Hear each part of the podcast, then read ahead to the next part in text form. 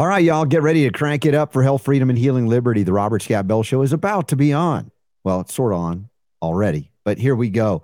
Uh, we've got uh, Bobbie Cox, attorney who uh, beat uh, Kathy Hochul, governor of New York, over the quarantine slash concentration camps. And believe it or not, this Hochul is out of her mind. She's she's appealing the decision. She wants to make sure she can lock up New Yorkers, as they say. We'll get to her in hour two. In hour one, we've got scheduled guest uh, brothers. Here we go. I'm looking at it here. Guy and Ilan Ferdman.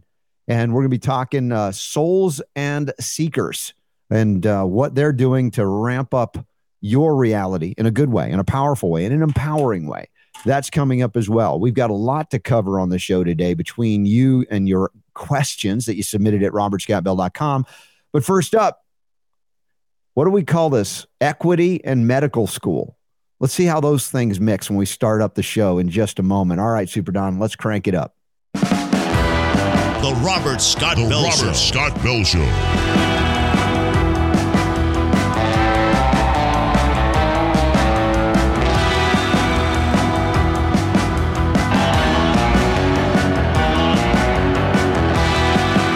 The voice of health, freedom, and liberty. The Robert Scott Bell Show. For those of you who weren't able to make it to the world premiere event on Saturday, three times we showed the documentary film Utah Safe and Effective. Uh, it's now available for free all around the world by going to utahsafeandeffective.org. I don't know, Super Don, if you put that link in the show notes, but uh, a lot of people uh, came, enjoyed it, and uh, are sharing it. But now we have access to it throughout the world without appointment. You don't have to buy a ticket. It's absolutely free. This documentary that's going to go through uh, a lot of the real human tragedies, the stories of people who trusted uh, the shot would be safe and effective when in fact it wasn't. In addition, a lot of uh, controversy surrounding the conflicts of interest with uh, government, media, medicine, and church. You know, we talk about the history of wanting a, a country, those of us in America that had uh, not a theocracy, but you could actually live your wildest religious dreams if you want, as, as long as you violated the rights of no one else. But the government couldn't tell you what you had to believe or not believe. And so people said that's a, a better place than having a state sanctioned religion. I've argued for decades on this show that the state sanctioned religion does exist and it's modern medicine, or otherwise we call it the church of pharmaceutical mysticism. So, as I've called for something different than separation of church and state, and by the way, that doesn't mean if you're a person of faith, you go into government and you have to leave your faith at the door. That's not what I'm saying. It's about state sanctioned religion, it's about an official state religion, as opposed to you don't bring your spirituality in. You, you should bring that everywhere you are, it's who you are.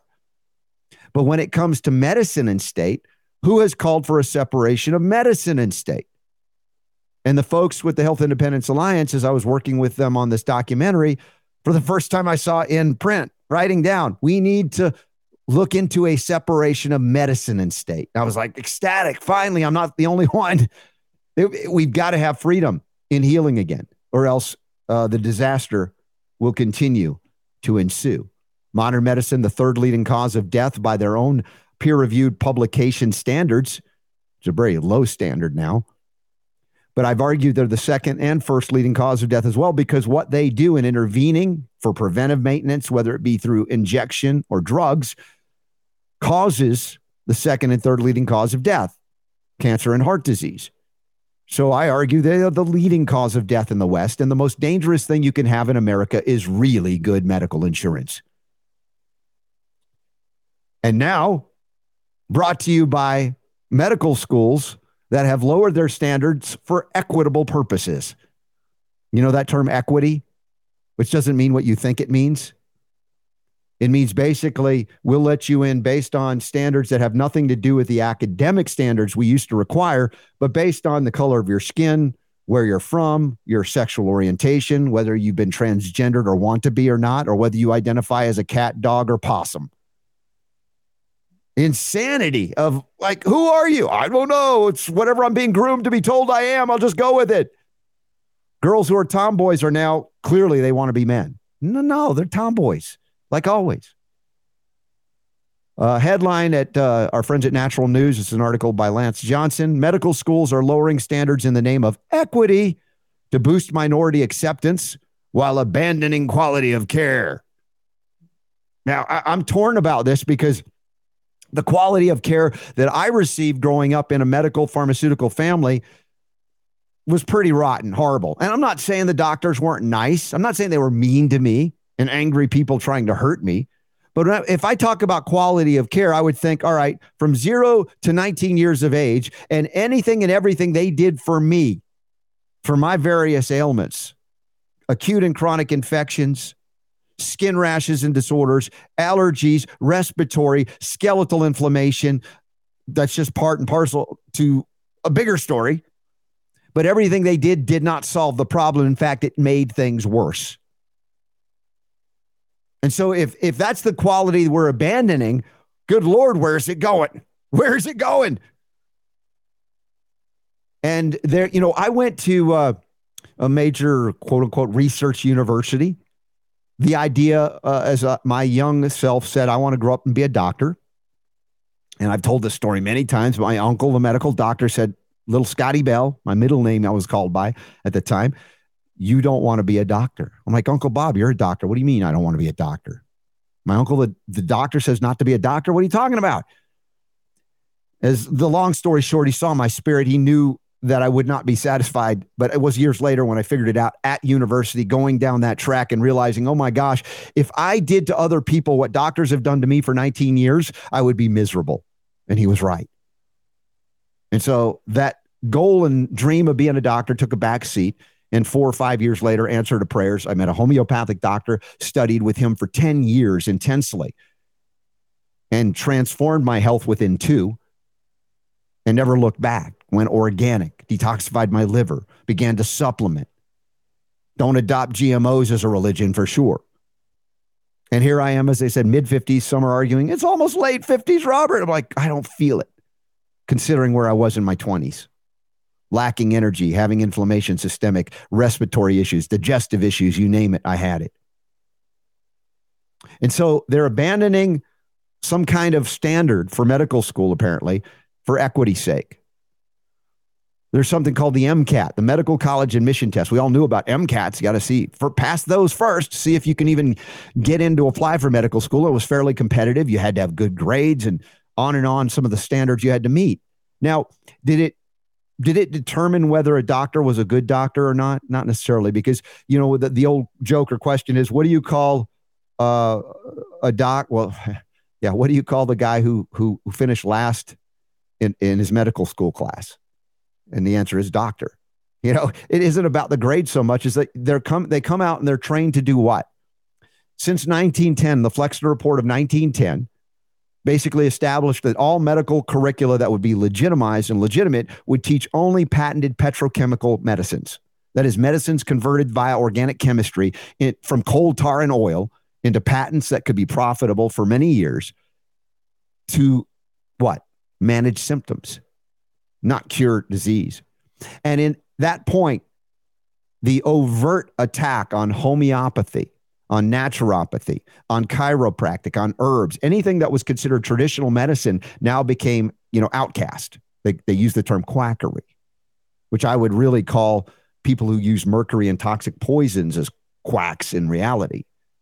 But the idea that you can poison people back to health is absurd. And you can talk to a fourth grader and they'll be smarter than a doctor who's graduated that is providing poison by the pen to you, the patient, to suppress symptoms or force things to happen in the body that aren't happening, never concerning themselves with reason as to why things have gone awry, why they're wrong, other than to say, hey, we don't know, like they told me, but maybe one day you'll grow out of it. Here, take some more drugs. Here, have some more shots. I got this surgical procedure I can offer you.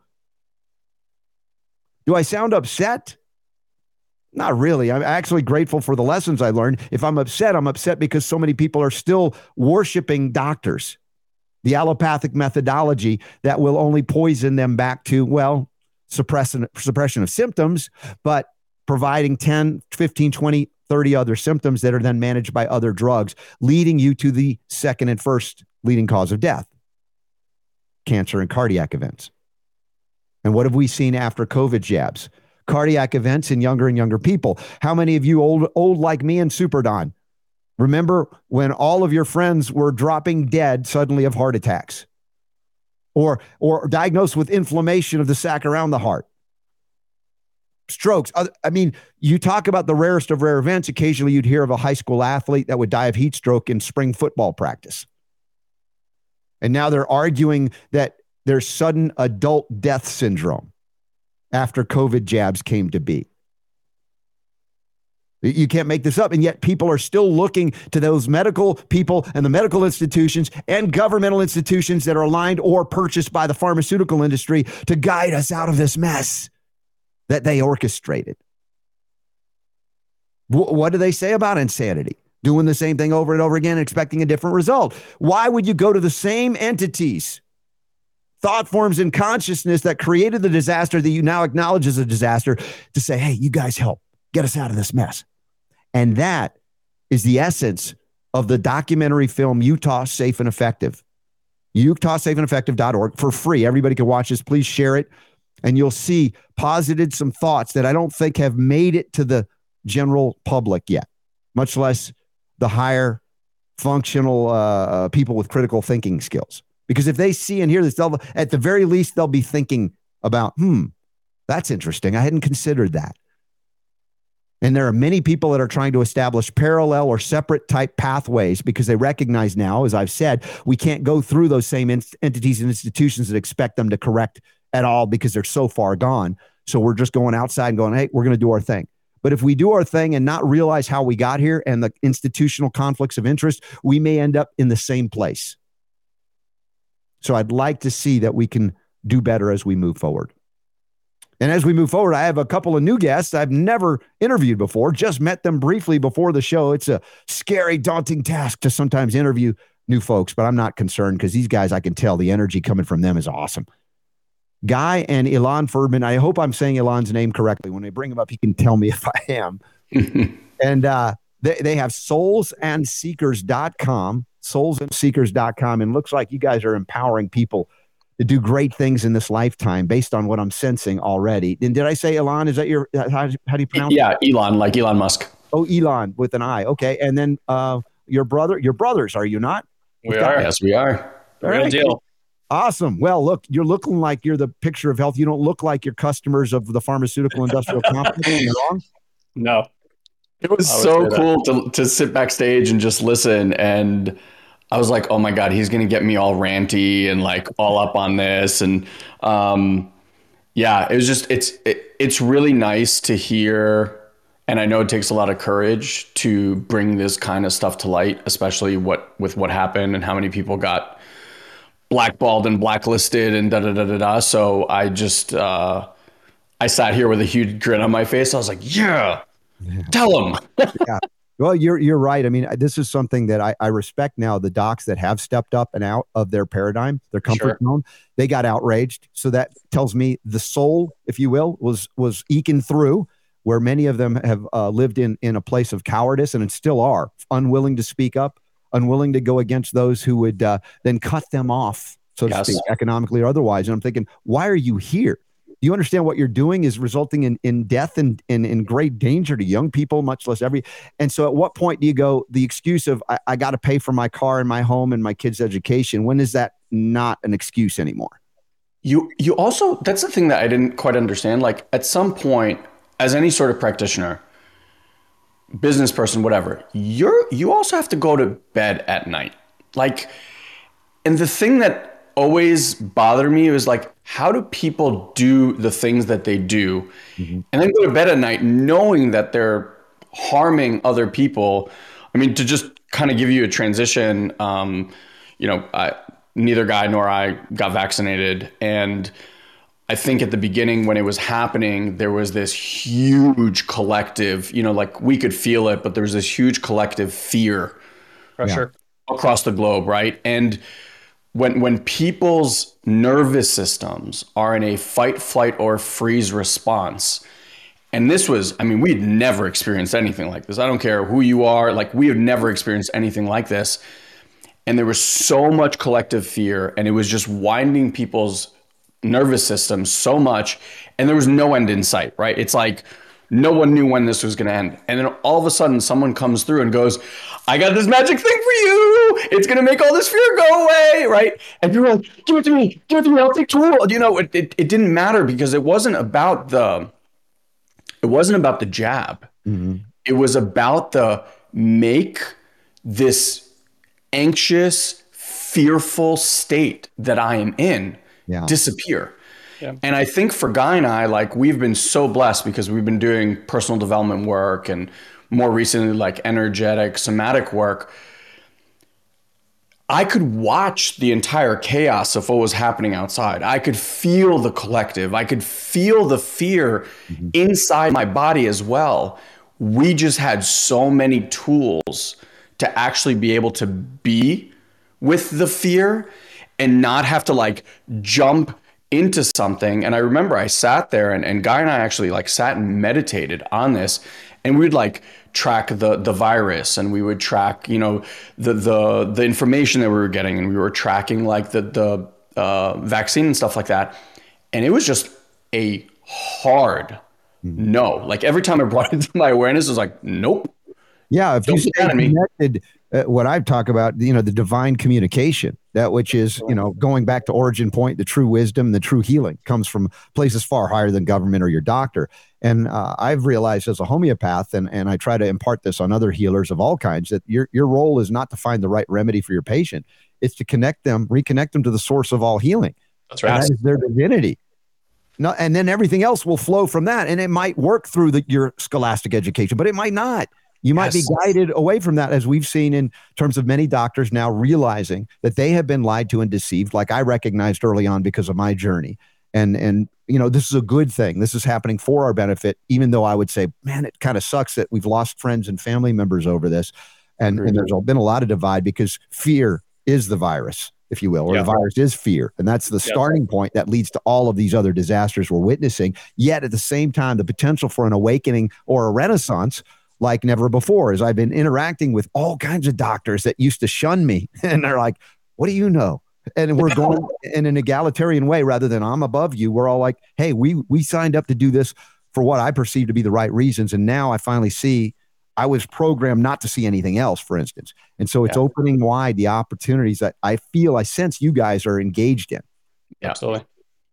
Yeah, I mean, this is I think something we saw a long time ago. I, I heard someone say a really beautiful line, and um, I heard that Gorbachev was quoted saying that after uh, uh, USSR fell apart, that the reason for that was Chernobyl.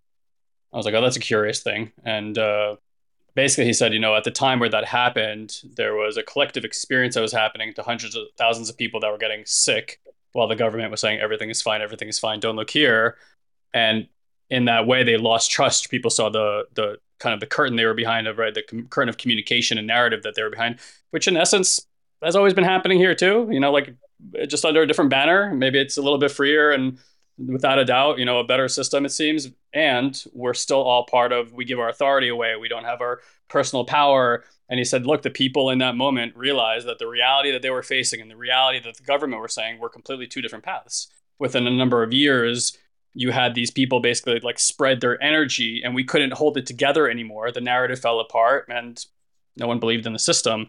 And you see the same thing after like World War II and, you know, moments of great grief for humanity.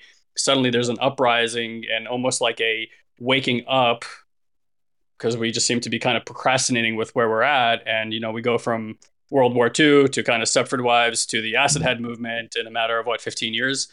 And since then, we've seen a wild progression in consciousness and people opening up, and you know all these conversations that we're kind of dealing with. Some with our cause havoc, some that don't. But this is this is how humans explore, just like children. They're like, eh, let's break that and see how that goes. Let's fix that and see how that goes. Right? We're we're very curious creatures, and so we keep doing this dance. And uh, my my personal contention is that we don't need a a majority to believe really in anything. When you do healing work, you see the impact of a single healthy body on other consciousness and other people mm-hmm. around them, right? It's like that old uh, uh, Jesus allegory. He walks into a village and everyone heals because of his, his state of beingness. And so uh, Ken Wilber has this statistic that says it's a, it takes about five to ten percent adoption rate of a certain level of consciousness before you see mass adoption. And so we think we need to get like everyone behind us. Everyone has to think the same and feel the same and and and all this kind of stuff. And and that type of thinking, in our opinion, has led to to warfare. Mm. Trying to get eight billion people to think, act, and agree on what reality is is just for lack of a better word, fucking insane. So, you know, we really want to look at what what what is that connects humanity underneath, and to mm-hmm. kind of your guys' point, like we all really want to feel safety in our body. We want to feel well being within our systems, and that's our sovereign right to have those things. And whether it's this system, whether it's because of COVID or anything else, the way society is currently structured, we see this with gun violence and everywhere. These are bodies that don't feel safe in this world, that are expressing mm-hmm. that lack of well beingness in a very physical way that makes us all look. Now, if we recreated how we brought children into this world, how they connected and attached to their parents, that they felt literally well being and safe in their bodies, that gets expressed into our reality as well. And so, you know, this it, this kind of way that governments and pharmaceuticals take advantage of these um, systems that have been created to create this fear. It creates a very easy way for people to be manipulated and it's really until you come back into yourself right? Because we've all been trained to yes thank you sir. Thank you sir to authority from when we were in school and with our parents and to doctors but you got to come back into your own. And yeah you can take the advice of, of authority and say hey look uh, all right this person seems knowledgeable but you got to come back and be able to feel within your own sovereignty whether that's an appropriate thing for you to do. And most people just unfortunately go with the herd and um, you know are too afraid of the backlash. And a lot of that is, like you said, doctors who won't do that because they're in a safe little cocoon, they're making a good living, and what happens when you take that away from that individual? They go into a deep state of panic and fear. Well, their the value system is external to their spiritual reality. Uh, and that's a freedom that we've been granted while we're here on this planet. I acknowledge that, and that's part of the learning process. Was there a learning process for you guys, or were you born into this consciousness and awareness as brothers? Ah. Man, I wish I was born into this consciousness and awareness. Um, have people been born? Maybe. Uh, no, definitely, definitely not. Uh, Guy and I had, we were both immigrants. So both born in Israel to Russian immigrant parents who moved to Israel, and we all moved here when we were fairly young. You know, our parents did the best that they knew how to do. And like for anyone that's been out there and been an immigrant, you know, we survived on $400 a week that my parents were making between three or four jobs. Um, it was definitely not the the most incredible upbringing when it came to resources. Um, and our parents love each other. Uh, they're still married, um, still love each other. So we, we were blessed in that regard.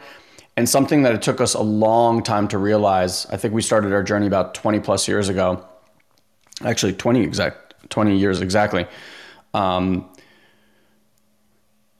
you know, you're going about your life and you're going about your business. And the first thing that we started doing was a lot of mindset work. So we were kind of more in that neuro linguistic programming, reframing, find a new story, all that kind of stuff, which a lot of people do. Find this voice in your head, realize it's not you. And that was great. And we did that for about 15 years. We were coaching people on it, et cetera. We got great results. Where we struggled after about 15 years, and maybe some of the audience knows this feeling well, like when you put in so much work and effort into yourself, into learning about yourself, and then you're still dealing with the same things 5, 10, 15 years down the track, it gets very disheartening. And it gets very, the longer it happens, I call it this boomerang effect because mindset work, what I've realized is it's a great foundation. However, it's a band aid because there's stuff that's happening below your neck like below your head, that this mind has no access to. It like they speak two totally different languages. And the issue with that is you're trying to solve what's happening in here, like how the nervous system responds. You're trying to solve it with this. So this is looking down at it and going, that's not good. That's not okay. That's not right. That should be different. This is not how this is supposed to be. And every time it says that, you're actually creating resistance in the body. And so the nervous system, right, is trying to impart something on you. It's like, hey, pay attention to me. And this is going down like, I don't got time for that. Let's let's numb this thing. Mm-hmm. And anxiety, stress, overwhelm, restless leg syndrome, you name it, ADHD, right? Like why are these created? They're fantastic labels. For what? So that they can come up with a solution in the form of a pill and go, oh, this will help you with that. And so, mindset, what we found was this thing where it's like, it's a glorified band aid, right? Like mm-hmm. you can empower yourself, but that thing is still hurting inside. And maybe that band aid stays on for a week or a month or even a year, but eventually something's going to come through and it's going to punch it. And when that thing falls off after you've done all this work, that's when it gets really uh, alarming, I guess, or like really annoying. And so we got to this place 15 years down the road where we're like, okay, I'm sick of this band aid stuff. I want to know if there's a way to actually heal. And I mean, like, truly heal from within and it got us on this completely different path and i'm not going to get into like the too many things but it involved plant medicine it involved somatic healing it involved energetic healing it involved internal family systems and Hakomi and all these different things. And what we started to realize was that yes you can actually heal these aspects of yourself if you're willing to go within. And we've all heard these books like the only way out is through. Mm-hmm. But I don't think people quite understand what through means because through means touching aspects of yourself that were deep in agony or deep in sadness or pent up rage or anger or frustration or heartbreak. Things that the mind, when they happened, was like, I will protect you. You're never going to have to feel that again. Right. And so, all the things that we've done We've given this more tools and more management skills to help us avoid feeling what's actually there. And the truth is, life is going to keep coming at you to highlight those things because what your body wants, what the nervous system wants, is for that energy to move through. Energy, like emotion, is energy in motion. It wants to move through. We're the ones that going like, "Oh no, this skin, this is so bad," and we're the ones keeping it inside. I was just on a call with with somebody the other day, right? He's just uh, had cancer now the second time, and he, after doing this work, like he started saying to me, he's like, you know what I'm realizing that uh, he he had come out like years down the road, but like he, when you're hiding anything from your outside world, right? Like, and we all hide whether you feel like you're stupid, those are the people that end up being doctors or engineers. They have the most, right? They got to prove. Whether you feel like you're a loser, these are the people that end up winning championships, right? Like we're always hiding from ourselves in the world the thing that we're most afraid that they'll see. Mm-hmm. But that container of trying to bury this thing and hide it takes so much energy that we are literally building cancer in our body. And this stuff has to come out one way or the other. And so for Guy and I, it's like, are you going to wait for a doctor to come and diagnose you with something where you have to have this epiphany and wake up and start doing the work? Or are you like, you know what? I'm going to start looking and doing this stuff now in the comfort of my own home when I have time and energy and resources, because one way or another, we all have to go within to face these things. And we were young enough and motivated enough, I guess, to to go down these paths um, of of really getting interested. And we've gotten a chance to sit with and be with some of the most amazing, amazing teachers. I don't know if, if uh, we said this before, but Guy and I, over the last 20 years, have spent over a million dollars in our education preparation. Like we've spent 10x what most people spend on going to college, like in our experiences to learn this stuff, not because we wanted to teach it, mm. but because it was so impactful for our lives and our families and now raising our kids and so yeah it was it was not definitely not born into it well what was the conversion into the teaching aspect of it because at a certain point you you got this and you probably sensed like the true origin of the word doctor in fact is teacher and and healer that it isn't enough to have the information for yourselves that you probably something was bubbling up said we got to share this yeah um, long story short, I was I was between 12 and 19. I was dealing with very deep depression, a lot of anger, you know, kind of typical teenage strife stuff. But in my mind, I actually knew if I couldn't resolve this by roughly around 21, like I, I was no longer interested in, in, playing this game of life. I went and had done a, uh, program at that time. It was like a three day program, and, and, just this little note of listening to the mind, this the subtle awareness of your mind, was an immediate, huh? Oh, I'm not the thoughts in my head. I'm the one listening to the thoughts in my head. Was this little enough spaciousness to give me room to question my reality, and all these little other markers that came uh, right around that time.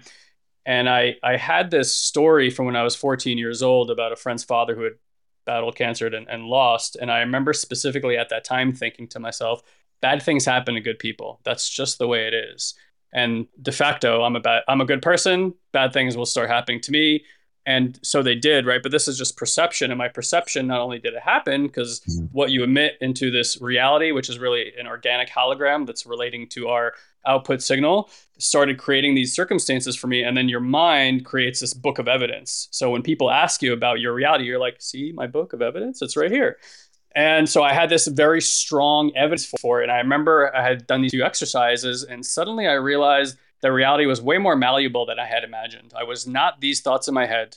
I was this witness who had believed these thoughts in my head.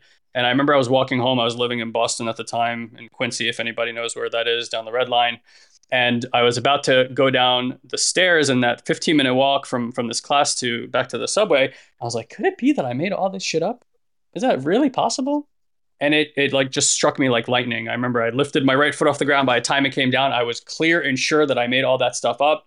I had this intense like awakening experience, like very like strong vibration in my body to the point where I started shaking and a smile had come over my face and I hadn't smiled in like six or seven years at that point in time. It was like hmm. impossible to get me to smile. And I woke up the next morning and I see that the the vibratory colors of the world had changed. Like it was like I forgot what a tree had looked like. It wasn't green anymore. It was gray. And I remember walking outside, be like, "It's green? That's blue." like it didn't. It didn't even make sense to my mind anymore. It mm. so radically changed my my inner perception and so my family had known me this way for for quite some time. And it's like they lost connection with who I was and they, they missed who I was. Mm-hmm. And I remember I picked up my the phone to my parents to tell them that I had basically like a spontaneous awakening. And I say hello, and my mom just starts crying. I had I didn't even tell her what happened. She just starts crying because again, this is energy. Like if you guys don't get what's happening, we are mammals. Mm. The reason birds can fly in the air and that animals can migrate all over the planet, it's energetic signaling, right? If you think that humans aren't energetically signaling each other, look again. There's a reason a parent knows what a child needs. There's a reason when you walk into a room and there was a fight there, something feels kind of off, or you walk into a room and you don't want to be there. Your body's constantly giving you data. It it wants you to have information from from your environment. So in that moment, what I get now, 20 years later, is I call my mom and she could feel my energy. And what she felt was her son again. Yeah. She had felt like I got taken away from her. And so this three days I started sharing myself, and people didn't know what to make of me because it, it's like if you had seen a person on a Friday and they weigh 250 pounds, mm-hmm. and then mm-hmm. you see them on Monday and they weigh 150 pounds, yeah. right? Like like spiritual weight that had fallen mm-hmm. off. People like were like, "What happened to you?" I'm like, "I don't know." I'm like, "But it happened over there. You should go check it out." And so my family started going, friends started going because no one can make sense of me anymore, and they needed to understand in their in their mental aptitude how something like that could happen to a person, how they can change so rapidly. And so for me, up until that moment, I was a bit of a lost soul in this world. Didn't really know my purpose, but had felt like I had uh, mm. a hmm. lot of potential that didn't know where to go, what to put it into. And when that happened, that was like a bell got rung, and I was clear that that's something I wanted to do. Invested many years, and then when I started working with people, I just found my my purpose. You know, like that was clearly my hmm. heart's work. Great, grateful that my brother um, when a few months later I thought he had it all figured out and he would get nothing from these programs, you know, simultaneously also had quite a big of awakening experience. And it was just like we just saw what it was like to serve people in that way. That you like touch them in the deepest way, and that was it. Here we are, twenty I, years I, later. I, I just remember the teenage years, the angst, the identity issues, the the peer pressure that doesn't go away when we become adults, as we've seen. Yeah. Uh, and I just had, you know, a thought. In fact, uh, here we got. Uh, let me see if I can show this someone watching there, uh, Diliana says it will be great for you guys to make a program for teens and share your wisdom and knowledge and experience. And it was a thought before I saw that. I'm like, this is what I'm thinking as well, because right. there's so many of the Gen uh, uh, Y and Z, the millennials and post millennials, that are struggling perhaps like we did, but maybe more so because of the confusion, the identity issues we've been covering yeah. on this show as well. It's like uh, Super Don and I, pretty much same generation, the Gen Xers we are. And we were like, just rub it off and go on, rub some dirt in it, move on. And a lot of these things don't, don't affect us the way that there's a hypersensitivity of these following generations. Now, I, I can argue a lot of reasons in toxicology and nutrient deficiency that are right. impacting that. And it's not to d- diminish that as a, a reality but so much of our culture in the West has been worshipful of the mind, that computer. And you said it, guy, in terms of realizing you're not the mind, you're the one listening to what the mind is chattering about. Right. You could also program the mind, but we've also received messages, whether it be unconsciously from our parents, and they didn't even know they were programming us, or these other programs that are running that now seem to be running their course as people are hitting that wall and going, something's not working. We had a suspicion of it, but we're seeing an absolute halting of the way we've become accustomed to in our culture and society, whether it be economics, politics, you name it, or medicine, as we've seen. A lot of these walls are being hit. So it seems like you guys are onto something that's so significant and that maybe you have developed, in fact, programs and protocols that people could tap into. And Super Don, let me bring you into the mix. Did you get the link set up in our show notes for people to go further? Because maybe there are people resonating right now with Guy and Ilan going, I, we got, I want to do some more with this, right? And I just want to make sure we send them the right place. Super D in, in the show notes today. Is everything? We're good. We're yeah? good. Yes, awesome. sir. So if you guys scroll down in the show notes today, you're going to see our special guest guy and Ilan Ferdman. And as you scroll down below it, you'll see this thing called Discover Three, the three simple secret secrets to mastering your mindset and energetic system so you can become a high performing individual, leader, or entrepreneur. Uh, I guess uh, I, I, don't know. Is there, is this like a, a, free access scenario that can lead to other programs that people want to go to? What will they learn as they plug into this initially? Yeah, so there's a few things that you guys will get if you sign into that, and I want to explain why they're important. Um, the first thing is we have a uh, group on Facebook with over 40,000 members that we train weekly on the stuff that we're talking about here. And we're like scratching the surface of, of what we can do with this and yeah. what, what you guys can do with this, to be perfectly honest. A second thing is there's a, a uh, 28 day meditation challenge. These are four meditations, and a lot of people roll their eyes, oh, fuck meditation. But um, here's the thing most people do meditation, they think you're supposed to quiet your mind. When you do these meditations, please don't quiet your mind. Yeah. These we call these active healing meditations. We show you how to go into higher states of consciousness, which is way easier than you think, and we show you what's the practical application of bringing that awareness towards your body. Because uh, Robin mentioned this before, like when we talk about medicine, it's about bringing the body to well-being through neutrality. You're you're adding a frequency to the body. That's what homeopathy is. Correct me if I'm wrong. Yeah. You're get, you're giving a, a, a, like a data set to the body, and you're saying, "Hey, look," and the body can create neutrality, and that neutrality something arises. It's the same thing with the energy in your body. It's the same thing with your mind. We have a uh, an ecosystem that shows us what is constantly trying to put itself in balance. Everywhere we look in the universe, balance where when you're constantly in the mind, you're disbalancing your own energetic body. So these meditations are about how to bring that harmony back. And we see people have like massive healing experiences just by taking advantage of it. And then the last bit here, this is the third part and really important, is uh, I'll show you a demo that you can do at home right now to bring this subtle mind awareness that I just spoke of, and even more important, subtle energy awareness to the body. Because what people don't, again, don't recognize, and what Rob was mentioning with people, uh, like, and how we program ourselves is you know the, the caregiver's job when you have a, a, child there's these things called attachment systems. I won't get into all that. We don't have time to discuss it. But ultimately when you're a child and you're feeling not safe you have a hyperactive nervous system. A child does this thing called a reach and respond. They walk up to the parent put their hands up. Every parent has seen this right? And then the parent's job is to pick up the child and not talk to the child because the child doesn't know what the hell you're saying but they're supposed to uh, basically imbue their own nervous system signaling towards the child to show the child system how to down regulate and get into a rest and digest healthy state. Mm. Now, when you have dysregulated parents or a dysregulated environment, your system naturally picks up on that dysregulation and so becomes dysregulated. Now, for again, it's funny we keep mentioning all these things, but the way your nervous system worked when you were a child is still the way it works now. I know you're bigger. I know you feel wiser, and I know all these things about you, like you're an adult. But like nothing changed. Your biology, your physiology, your energetics, it's the same. And so there's a certain need that wasn't met for the child at that time when the dis- when the dysregulation happened.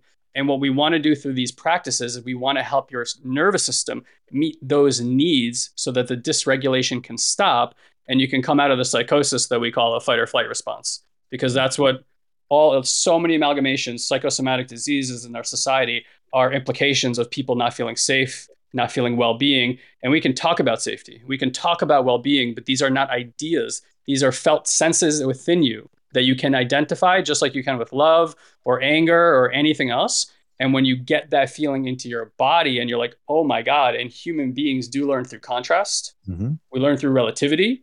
And so, how would you know that you're stuck in a fight or flight response if you've been there for 20, 30, 40 years? You need to come out of that state and reflect, oh my God, that's where I've been. And so when you when you come down, when you come down from that, uh, it is truly a life changing experience. And I saw somebody say guaranteed no, and but we do guarantee it, and and I'll tell you why because we have never implemented this work with anybody and not seen it work. Now you got to show up and do do the work. You got to be committed to your own practice. We're not saying you come to a weekend retreat and like life just works itself out.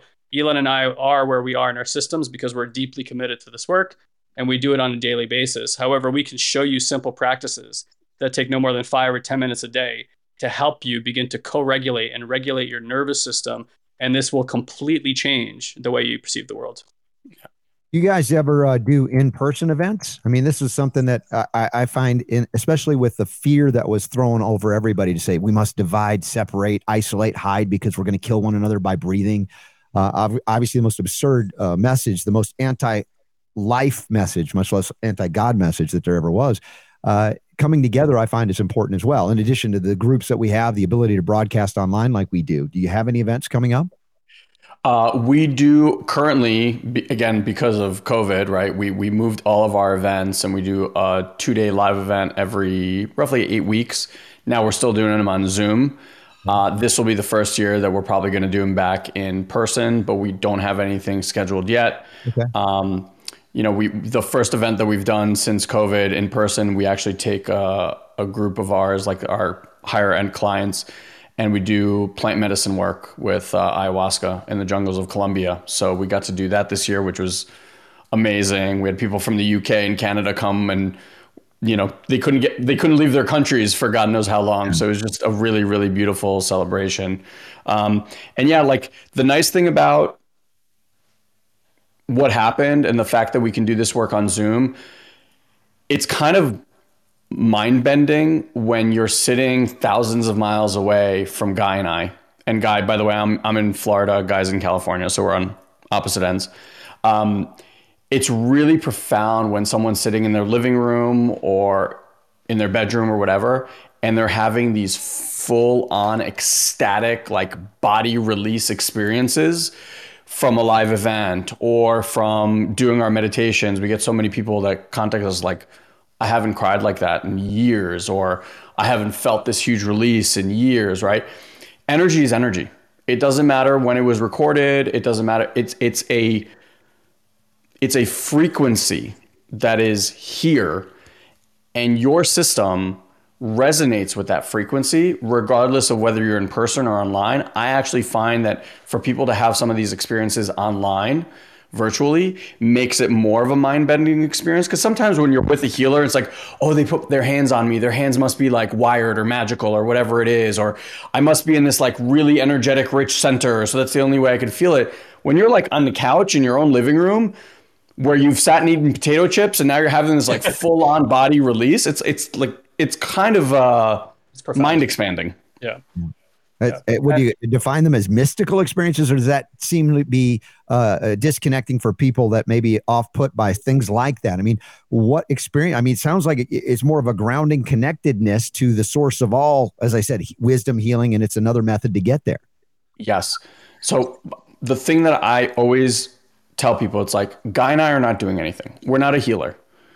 What we've been gifted with or have access to is an ability to cultivated. We've cultivated. Yeah, cultivated is is a ability to transmit something, and that transmission is we open up a space that literally allows your human self, body self, to actually connect to the higher, to the source, as you had mentioned, Scott. Like to really just connect to the all of it, and that is what is informing you that is what is doing the healing. That is what is shifting things. That is what is informing you. That is what uh, giving you insights or direction.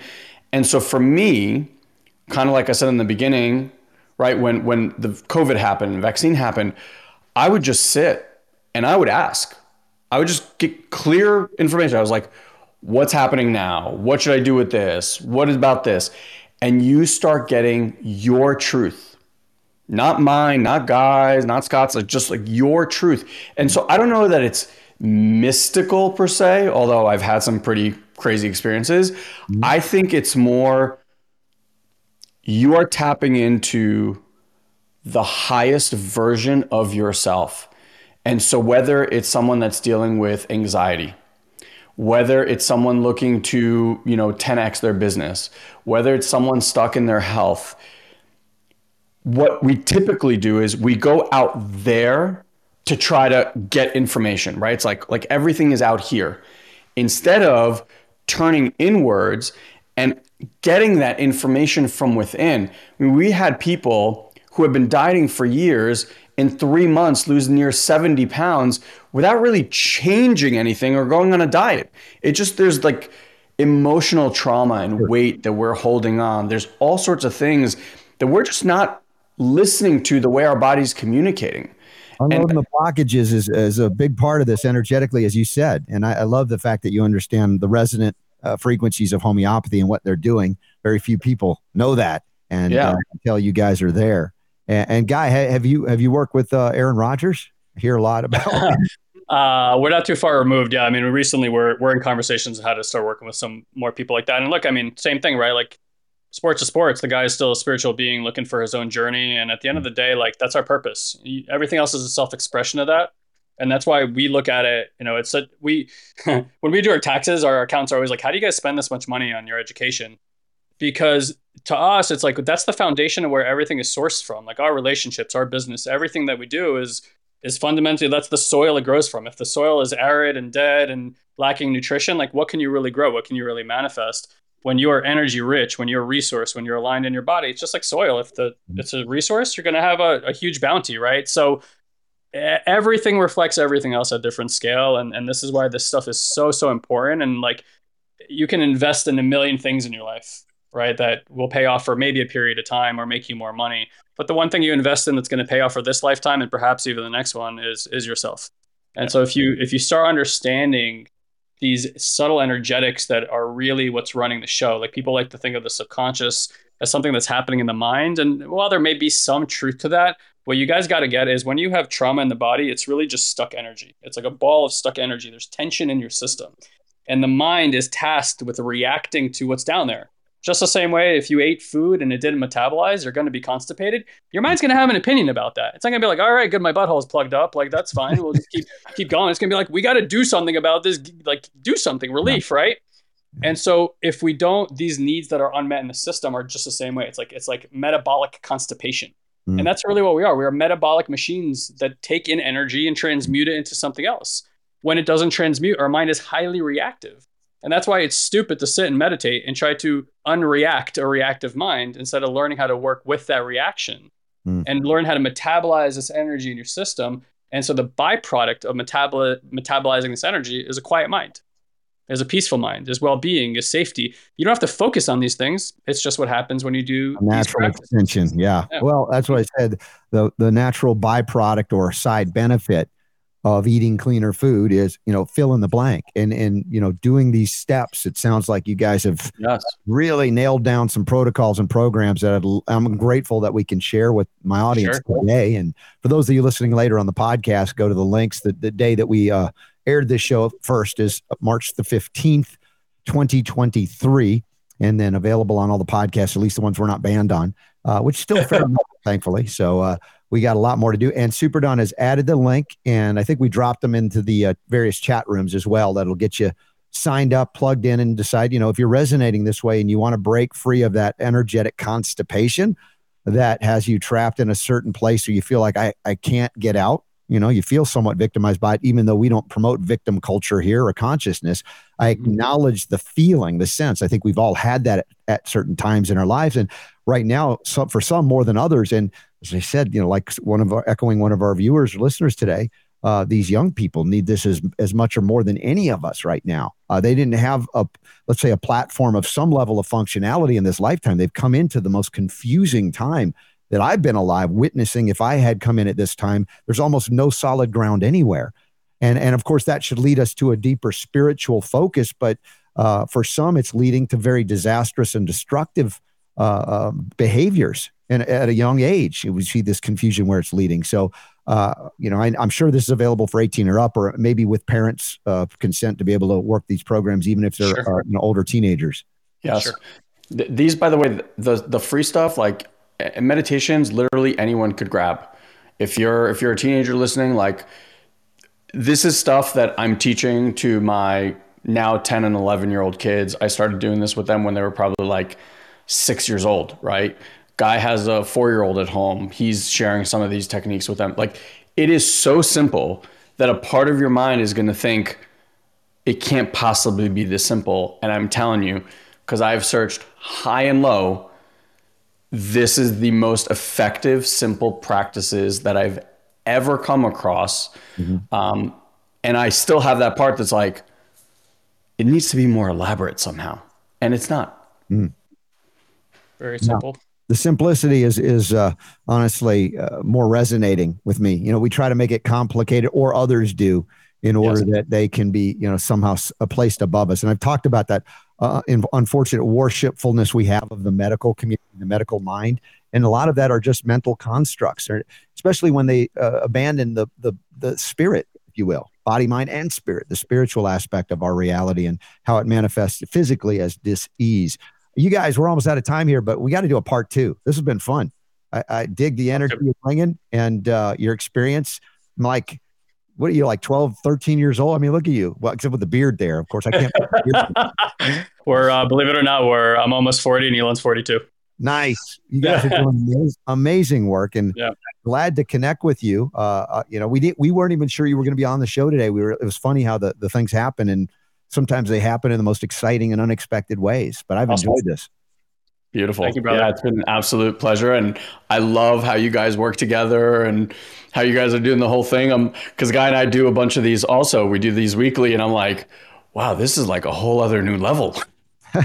yeah, we're we're live two plus hours a day, five days a week. We we pre-record our Sunday radio broadcast too, but uh, it's just a, a love that we have you know when you recognize what you're here to do you're on a mission you're on purpose the passion flows through and it's not as it's not so much like work although super don man i don't know when he sleeps with all he does to make sure this thing goes smoothly he's amazing yeah. so um, amazing well, yeah, thank you for having us, guys. It was a pleasure. We got to do it again. And y'all check the links and maybe we'll send out an email blast to everybody about it later uh, so you can plug in as well. Uh, Guy and Ilan, God bless you guys for doing what you're doing and uh, look forward to connecting again. Thank you, brother. Thank you. Love All to right. everybody listening and their families. Take care. Thanks so much, guy. Well, listen, this exciting part of the show. Sometimes we have unexpected.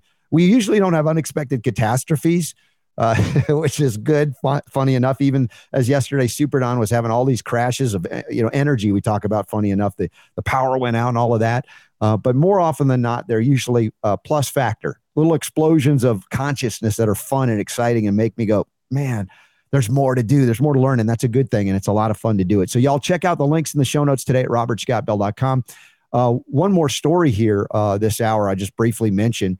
Uh, it's about the dirty dozen, not not our friends who are actually spreading information, not disinformation, but we're talking about the foods that you should know about that are most contaminated with the synthetic pesticides, for instance. And they've just added blueberries to the list, and everybody knows, oh, blueberries, that's superfood. Blueberries are awesome. And you're like, dude, are you are you eating blueberries that are chemically grown? Or are they certified organic in some way? I like blueberries, but you know that's that's the thing about this here, right? Yeah. I mean, what's what's the the what's the the, the kicker? Mm. It, it's it's organic. If you're eating organic, then the dirty dozen means nothing. Yeah, you know, and that's just the thing. Uh, but yeah, they've added blueberries to the, yeah. the dirty dozen list. Have you ever gone to it like a juice bar and, and asked them? Of course you know, because I travel a lot and I'm like, okay, I'm going to a juice bar. I'd love to get a nice juice. I'm going to ask them, are you guys juicing organic fruits and vegetables? Right. An energy uh, hiccup there. I don't know what happened. We just got a signal that, that we got kicked off the air and now boom. Yeah. yeah. All anyway. right. Well, we're back. Yeah, we're back anyway. So uh, thanks. I guess somebody didn't want us talking about blueberries. I don't know. Huh? It's the idea that you go to a juice bar and they're not using organic, uh, you know, quality fruits and vegetables uh, it just why would you concentrate that that's just another aspect of being aware of what you're putting into your body and i recognize that you know uh, it can be a very stressful situation trying to eat cleanly if you're not used to it. Uh, and I would ask you what, what I said the other day don't overstress yourself if you can't eat for any moment of time cleanly as I would love for you to be eating. I don't want you to compound it with emotional distress with every bite, but recognize that in consciousness, if you're more aware of what you're putting in and you are asked, I believe we are asked to do better once we know better, to make better choices, and to find a way through the blockages of like, I can't and fill in the blanks. If it's I can't afford it or I can't, it's too inconvenient, on and on it goes. The question is, uh, when you are suffering from chronic illnesses and ailments like I did from the first, you know, basically 24 years of, of my life, and the doctors didn't know or pretended not to know, I think they really didn't know because they're training uh, that I felt truly victimized. And I felt like I could be a cancer statistic in my 40s if I made it to my 40s because there was no cause and effect link between what I put into my body and what would manifest because it was all bad. You know, it was all chemically grown and processed and fruit loopy colors that are on the rainbow, but not like that. They're like Skittles, not real. and, and so the consciousness that I'm asking, and many people are there already, it's not like everybody's new to this, is the choices we make do have impact, of course, on what manifests. If it's not today, then down the road. I just happen to be a canary of the coal mine of my generation X to learn these things early on that many people are learning in later generations or in my generation, but later in their lives. You go, whoa, I got to clean up my act. And it's much like uh, Ilan and, and Guy in terms of cleaning up, you know, that consciousness, right? The the mental clatter. And I love the fact that it wasn't about attacking the mind and shutting it down, telling it to shut up but observing it and watching the side effect being the side benefit. And I, I totally resonate with that technique, and I've seen that work as well. So that was a really cool and surprisingly awesome hour. It was. I'm glad that worked out, and we'll get them on again because there's lots more to talk about. Yeah, yeah. So uh, let's take a pause. It's top of the hour break. Once again, I appreciate our our uh, new friends for being on board. Next hour, Bobbie Anne Cox returns from New York, a place where I originally joined Planet Earth on glad I left.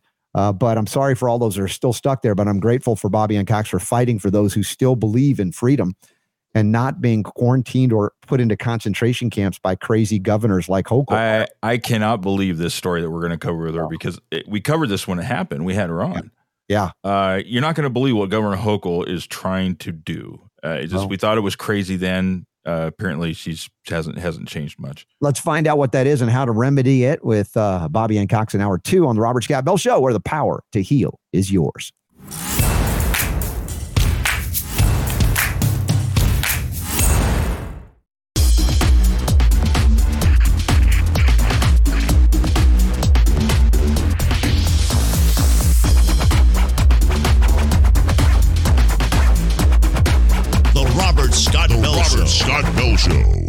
Well, we got to dive right into this topic. We've got limited time with uh, Bobbie Anne Cox here, and we've had her on before talking about the suit that she filed and won against uh, New York State and the governor Hochul there, uh, wanting to quarantine you uh, based on what evidence? Uh, you know, basically a concentration camp. If you, if she doesn't like you, you could end up in there trying to prove that you're innocent of carrying a quote unquote disease. Well, uh, there's news being reported about Hochul filing an appeal in the quarantine camp lo- lawsuit. I'm going to find out how bonkers this woman is. How did she become governor? She wasn't voted in, or was she? And if so, what's wrong with the people of New York? I don't know. Bobbie Anne Cox, let us know. Bobbie, welcome back to the Robert Scott Bell Show. Hi, thanks again for having me on. It's great to be here again. Oh, it's good to see you. Uh, for the people that are still in New York, I, I mean, my heart goes out to you. Uh, but you, you've got this governor. Apparently, she was elected after being appointed. And I thought it couldn't be worse than the Cuomo. And it turns out it is. And she's actually, well, I set the stage again on the suit that you filed and won against, and then that she's actually appealing it. What is she thinking? Right. So last year, um, it was April of last year, I filed a lawsuit against Governor Hochul. I'm representing a group of New York State legislators, um, lawmakers in Albany, Senator George Borrello, Assemblyman Chris Tague, and Assemblyman Mike Lawler, who's actually now in Congress. Um, so it's actually Congressman Mike Lawler, um, together with a citizens group called Uniting New York State. And we filed the case against Hochul last April. And the argument was she had this regulation that she passed through her Department of Health. Um, it was called isolation and quarantine procedures. and it was totally unconstitutional. Um, basically, that regulation said that the Department of Health could pick and choose which New Yorkers they could lock up or lock down. They didn't have to prove you were sick. They didn't have to prove you were even exposed to a communicable disease. They could lock you up in your house, or they could have taken you from your house and put you into a facility of their choosing. No time restraints. So you could have been there for days, weeks, months. Um, there was no age restriction. So they could take you, but they could also take your child or your grandchild or your elderly parent. Oh, Um, and there was a provision in there that said that they could use local law enforcement to enforce their orders. So you literally could have gotten a knock on your door, um, and it could have been the police or the sheriff saying, you know, sorry, come with me. I have an isolation and quarantine order from the health department. Um, there was a provision in there that said that the doctors were required to report their patients to the health department if they thought perhaps their patient had a communicable disease. And this wasn't just about COVID, this was about a whole laundry list of diseases that the Department of Health had on a list. And it, it, it, it included things like, you know, Lyme disease, um, toxic shock syndrome, uh, yes, COVID, monkeypox, tuberculosis. So, you know, there were some communicable diseases, but there were also some that really, I'm not sure how no. Lyme disease is communicable. Well, think about a usurpation of power that violates any any constitution anywhere on the federal and state level, much less New York. At this woman, uh, is this? Do you feel like this is her own original thought, or there are people behind her going, "Hey, do this"? Because I wonder where these things come from as she's hanging out apparently with WEF and WHO folks, you know, endorsing the idea of turning over sovereignty of our country and the state of New York, evidently to globalists. Yeah, so this actually started under Cuomo, this regulation. So um, when Cuomo was our governor, he that's when the pandemic broke out. So in March of 2020, Cuomo was our governor, and um, he had this incredible power given to him by the New York State Legislature in March of 2020 because of the pandemic. You know, everybody was frightened; they didn't know what was going on. The media was really hyping it up, um, and so they gave Cuomo this temporary massive power to they called it issue directives but really it was to make law um, which that in, that in and of itself is unconstitutional. The legislature can't just hand the governor their lawmaking power but whatever let's let's go with it um, so he eventually had that revoked a year later in march of 2021 the legislature took that special power away from him but he kept you know he kept promulgating this regulation through the department of health and then when he stepped down in August of 21 Mhm. and Hochul rose from lieutenant governor to governor, she just kept having this issued again and again and again, you know, every 30, every 60 or 90 days as an emergency reg. And, you know, she had no authority. She had no special power ever given to her. You know, it was completely unconstitutional anyway. Um, but no, she just kept issuing it and she would have kept going. They were trying to make it a permanent regulation in New York State.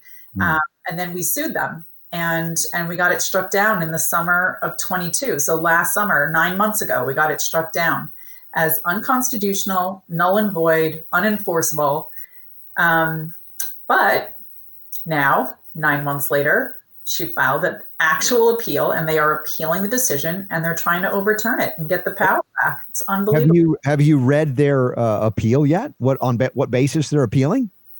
Yes, I did read the appeal. Um, it was just issued a, a day or two ago, um, and it's they're, they're appealing all aspects of the decision, right? I mean, they're trying to argue my my plaintiffs don't have standing, right? They're trying to say the legislators and the citizens group don't have standing to sue. Um, it, anyone that's not familiar with that term, it just means in order to bring a lawsuit, you have to have the right to bring the lawsuit, and to have that right, you have to be injured um, or about to be injured by something. And so, you know, they're trying to argue that the New York state legislators don't have any injury because, well, you know, we didn't take their power anyway. You know, this is a power that the governor should have, you know. Oh wow, I mean, it's it's this sounds, it sounds a bit infantile. But who's the judge that's going to hear this appeal, or, or a judge panel who's going to hear this, and will they be able to see through this uh, a, a sophomoric attempt to violate the Constitution of New York?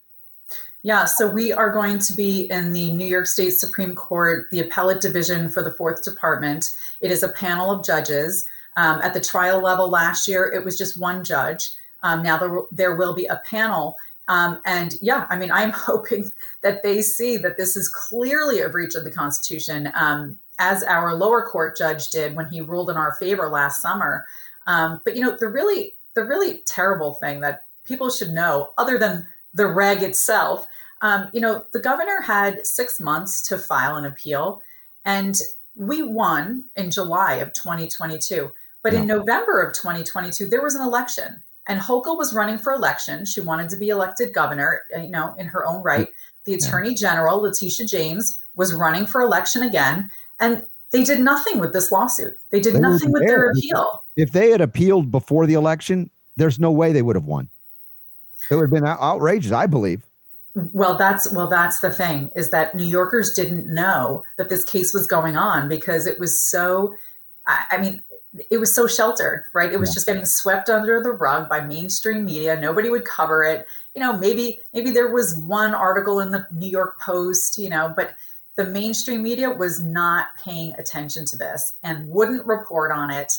And so, yeah, so you know, the two of them got reelected, and uh, a couple months later, they actually they actually filed for an extension because they're technically their time frame to appeal expired in January. So they did file with the court and ask for an additional two months. They were granted based on what grounds? they were granted the, the courts do tend to give a lot of deference when someone not just the state but when someone asks for an extension. Um, you know at least the first time they ask they'll they'll typically grant it. So we objected of course right? But the court granted it anyway. And so they did get those extra two months to file the appeal. And literally hours before those two months expired is when they filed the appeal on monday night so And, and um, at this point, has there been any what we call legacy or mainstream media coverage in New York over this? Or is or you know, you're just coming on, you know, the the the radical shows like mine that actually care about freedom and the people and even in New York where I left many years ago. But eh, are you getting any play in the press? No, not yet. Not yet. It just, you know, they filed uh, late Friday, uh, Monday afternoon. Yesterday was Tuesday, and it was, you know, not a peep. um, and then, um, you know, the Brownstone Institute actually broke the story.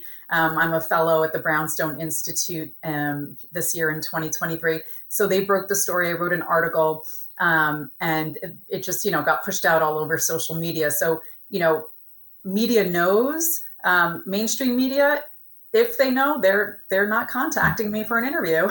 That's for Have sure. this uh, to Fox News, Tucker Carlson? It sounds like a, a, a story he might be willing to cover.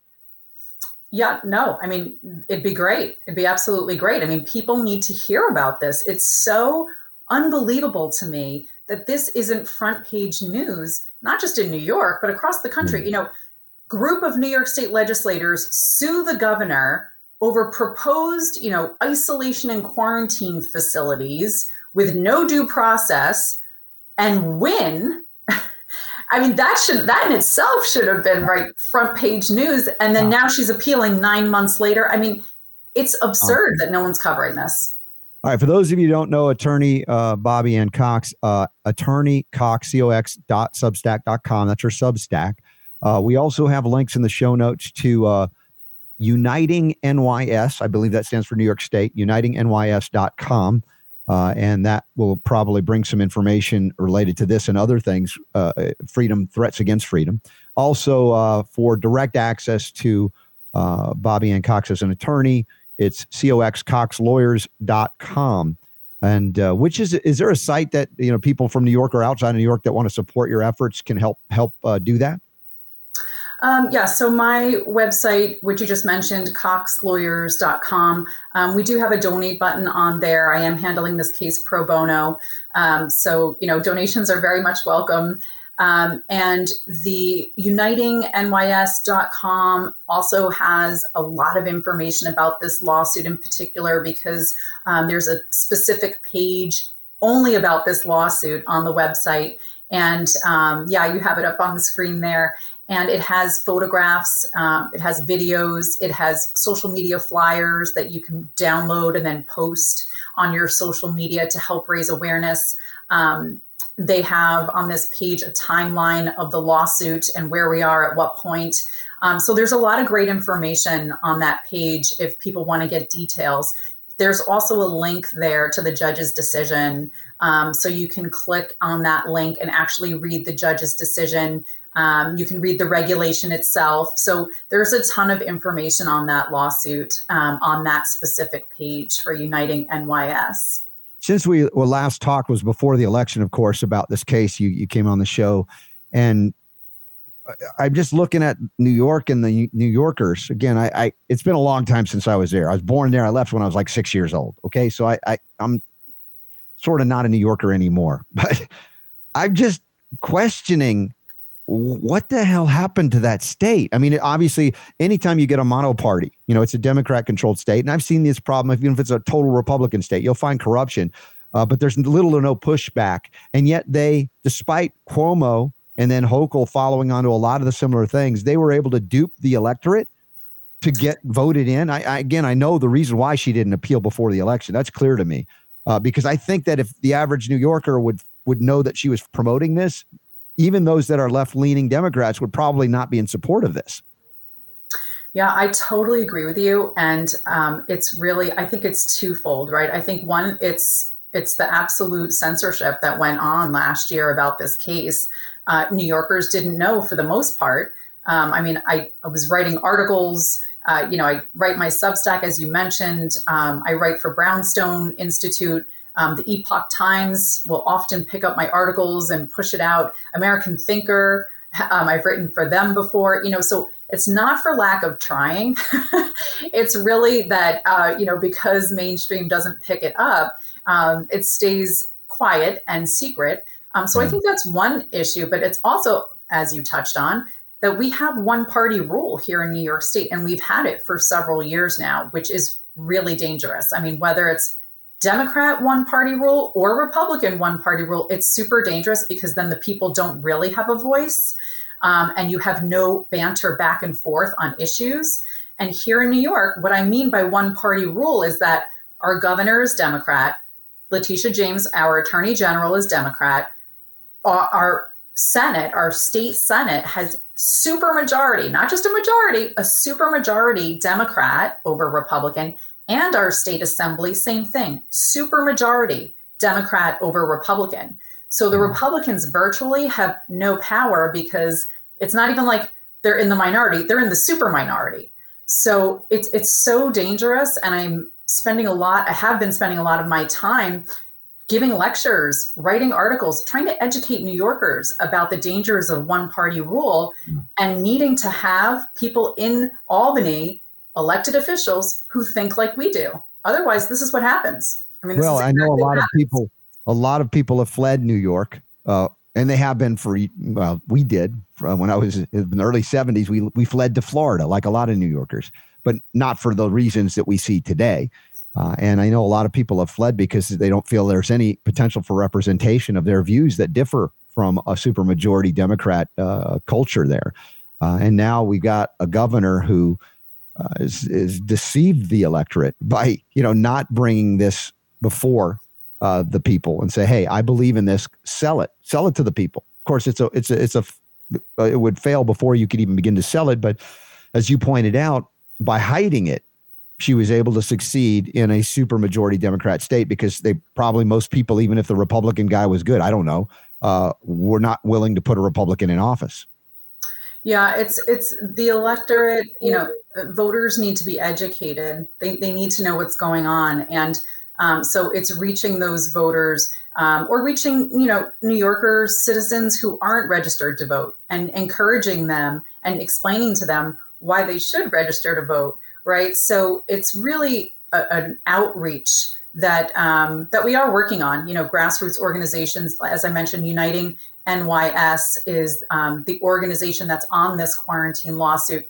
And they've been doing a huge push the last couple years in trying to educate New Yorkers on issues, um, things going on in Albany, what to be aware of, what to look for, the dangers involved. So um, there are organizations that are doing this work. Um, there just mm-hmm. needs to be more. There just needs to well, be more, and, and they need to start getting some mainstream coverage. It's it's an uphill battle. But you know what? I do want to say if everybody leaves New York because they're tired of the tyranny or they're tired of the government overreach, you know, mm-hmm. and nobody stays to fight, then that's it. Then they're going to win in New York. They're going to take over. They're going to have things like quarantine facilities. And then it's going to spread, right? Then it's going to start to go to other states because once they see what New York is doing, other states will say, well, hey, well, we can do that too. Why not? Right. Yeah. Uh, Bobbie Anne, you're putting your foot down, saying no, no more. Are there any other attorneys in your state that are willing to st- st- stand by your side? Are you on your own as well? So there are other attorneys that are doing um, this type of, you know, constitutional work or civil rights work. Um, there aren't any big firms doing it. Uh, you know, those of us that are doing it are typically in very small firms uh, or solo practitioners. Um, the big firms, like, you know, we have tons of large firms, particularly in New York City. None of them are doing these these things. They're not taking up these issues. Um, so you know, it's a matter of resources. You know, when you're a small firm, you do not have the resources that the large firms do. Therefore, you can't take on as many cases as a large firm could. Um, but I do have a great network outside New York. I have a great network of attorneys in other states that are also fighting the good fight. And um, I collaborate often with them. And, you know, we just have to build up our base. We're actually, I'm flying down to Atlanta next weekend for a COVID litigation conference. Yeah, we heard and, about that. I'm glad you're bringing that up. Tell, tell everybody what you can about that, and, and maybe uh, we can get more people that involved be there. Yeah, so it's March 25th and 26th, and it's in Atlanta, Georgia. Um, and it is a litigation conference. It's it's really uh, being put on by attorneys for attorneys, but it is open to the public, so the public is welcome to come. Um, and it'll be panel discussions uh, the whole weekend, Saturday and Sunday, and it's basically talking about you know the different kinds of cases um, that we've all been handling the past couple years uh, that are related to COVID, COVID lockdowns, quarantines, uh, you know, masking, and all this stuff, um, and trying to help the public and other attorneys understand and then take that information and and use it. You know, hopefully, other attorneys will will now take up cases like this. Um, mm-hmm. It's it's there aren't enough of us doing it, and no. so um, this conference is a really great opportunity for attorneys who might be interested in getting involved to come and hear about it and network and learn about it. Um, and there it is, Super Don. Yeah, there's yeah. that's the flyer COVID for it. Litigation conference, Atlanta Midtown Hilton, uh, March 25th and March 26th. Uh, you get actually CLE credits as well for attending. Yes, yes, they're going to be providing CLE credits to the attorneys that attend, um, and it's it's you know the lineup is fantastic.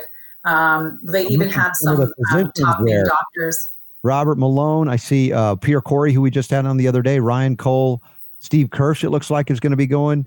Uh, wow, what a lineup! There, they, there's some great people. So you, are hitting uh, a lot of different aspects of what has been going on, and and this needs to be done. What you're having ha- happen there, what they're doing to share and and and especially I don't want to see a lot of failures out there. We've had a lot. That's how we learn, but let's not repeat the ones we don't need to repeat.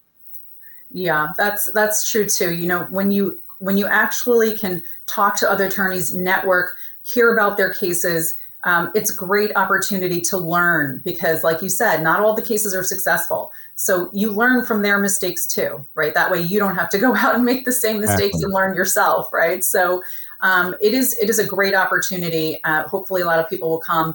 And um, you know, I was just last weekend. I was up in Rochester, New York, um, speaking at a summit that was put on. Um, Shannon Joy Radio was hosting that um, together with the Wellness Company, and it was great. It had, I mean, I think over 11 or 1200 attendees in nice. person. Yeah. And, um, you know, people are hungry for this information. If you provide the information, I think people will take it. And then my hope is that they will spread it, you know, to their friends and their networks and their family and their colleagues. Um, since mainstream media is not really covering all of these important issues, um, it's up to we the people to spread the word the old fashioned way you know yeah. go to go to networking events go to summits go to conventions learn the information and then share it with your network when you go back home. This is how we have to do this. Bobbie, and I'd like to think that the pro lockdown, the pro mandate, the prohibition crowd uh, would not be in favor, even in New York at this point, if they were honest about what they believed, like Hochul hiding the fact that she was wanting to have the, the power to quarantine anybody for any reason without, uh, you know, yeah, how do you prove you're not sick, right? In this case, when they don't even give you a, a, a defined validation way where you can say you are, you know, you're just held indefinitely. I mean, talk about uh, uh, you know a, di- a, disastrous scenario that we have described or learned growing up about things that happen in communist Russia and you know Eastern Europe, and these are things that are happening in New York if they get away with it. Uh, I just you know I'd like to see that the Democrats, at least a significant percentage of them in New York, would say I'm not for that. I, I and I don't know if they are there. It, maybe in that 1,100 people grassroots crowd you were in, you saw people that maybe part of that Democrat Party saying we are not supportive of those things. Yeah, absolutely. This this is not. I've been saying this from the beginning, really. Uh, you know, for a year now. Um, this is not about left or right. This is not about Republican, Democrat, Independent. You know, conservative. It's not. This is about being an American and having the freedoms that this country provides us. And those people that want to destroy our Constitution and take the power for themselves, power that they should not have, and it is not intended to be given to them, those people need to be unelected. They need mm. to be ousted from office. We need to elect in people that honor the Constitution, respect the Constitution, and realize that the people are the ones in charge, right? The Constitution wasn't written to keep the people in check. The Constitution was written to keep the government in check. So a lot of people have lost sight of that. Not not just the government actors and the elected officials, but the people have lost sight of that too. We are in charge. The mm-hmm. Constitution isn't there to restrain us. It's to restrain the government from overstepping and taking our power. You know, in, in the history of mankind, no government has ever taken power from its people and then voluntarily given it back. it back. Yeah, right. Exactly. The people have to demand it back and and that's what we're doing with this lawsuit and and now now defending the appeal that the governor has posed by the way i just saw in your substack uh, that you're going to receive an american patriot of the year award on march 19th congratulations to the 148th annual uh, lincoln dinner hosted by the queens village republican club that's great I, i'm glad that at least some are acknowledging your good work here i just wish it wasn't such a small minority of folks uh, that uh, would appreciate you and get behind you and support your efforts and join in. So, Excuse me. Thank you so much. I really appreciate that. Yes, that'll be this Sunday in Queens, and um, it's supposed to be a great event. Uh, a bunch of other people are being honored at the event, so I'm so pleased um, to be receiving the American Patriot of the Year award. It's it's great. I really I appreciate it because it means that people know Some what's people going know, on right? and the fight that I'm fighting. So yeah, thank you. Thank God. So uh, Bobbie Anne, if you don't mind, uh, please let us know if there's updates. You're always welcome here. I know uh, uh, we don't have a full on reach. We have a lot of people do, that do listen to New York State, but uh, anybody that can hear this message and has an impact, I want them to hear it. So uh, let us know if there's an update on this case or any other we can uh, report on here as well. Thank you. Thank you so much. I really appreciate it. Thanks for having me on again. You got it. Bobbie Anne Cox doing great work there up in New York. I wish she didn't have to do this, but uh, you know, this is a sad state of abandonment of limited government under single party rule. And as she pointed out, and I agree, I don't want Republican Party single party rule. You know, we've seen that even at the federal level when in the short period periods of time where you had Republican president, Republican Senate, Republican House, although not super majorities. Uh, and you see all the things that they promise they're going to do Mm, with rare exception, they do. And part of that is, of course, the establishment, as we see uh, two sides of the same coin in, in many cases. Uh, the opportunity, for instance, to address like the January 6th thing, and you see the establishment Republicans go, oh, don't go there. Uh, yeah, I, I know, I know.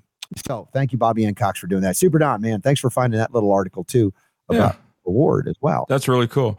You know, here's here's my question. I, I would love to have answered uh, by the governor. Mm-hmm. Why is it, you know, I mean, we got 50, 50 states, um, 49, as far as I know, other states do not have um, uh, dictator rules where you can like kick somebody's door down and stick them in a quarantine camp Yeah. for an indefinite period of time. What is it that makes New York different than any other state that New York needs this kind of power? hmm Uh, you know, Yeah. I mean, there's other states that that have, you know, I would say just as many people, if not more, in population size. Yeah. Um, Well, why is yeah, it that Hochul needs this power, but nobody else? All the other states seem to be able to handle diseases or outbreaks and things, you know, without having that kind of a power. What makes New York Do any you different? think, Super Don, that Gavin Newsom in California wouldn't want this power if he could get away with getting it? I mean, look what he already did in signing into law that eh, you know ABE was 2109 or whatever it was to to stop freedom of speech for doctors, for instance. Right. I mean, it's tantamount to again an unconstitutional usurpation of rights that come by virtue of your very existence, not privileges that government grants you and takes away. And, and it's a privilege to breathe freely in New York under Hochul. It is a privilege that can be revoked. Which, by the way, important detail. This whole thing started with Cuomo. Yeah. Hochul just was the the, the beneficiary. are cut from the same cloth.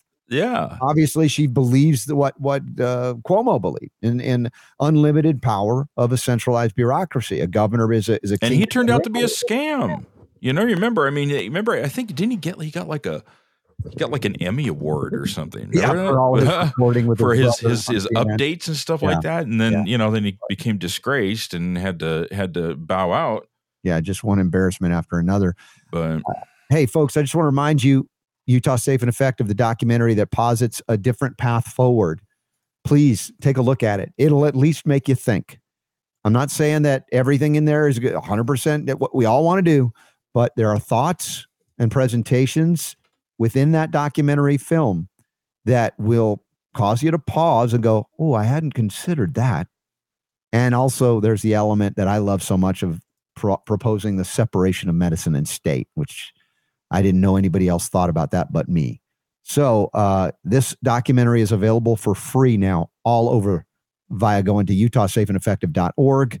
Please watch it. Please share it and feedback. Please send your feedback. You know, this is an I won't say it's an amateur film because the film the the, the people the documentarians behind it they know how to do stuff. I couldn't do this, uh, but the people behind it all volunteered hundreds and hundreds of hours, donated their time, their money to do it. If you guys want to donate to support, that's great. Uh, this is a, a, an amazing grassroots effort. And it, yes, it focuses on one state, but it's absolutely, absolutely, I believe, universally applicable in the things we've seen in terms of conflicts of interest, economic, governmental, medical, media, religious, even. And so it, it'll it'll challenge you a little bit, but I think in a good way.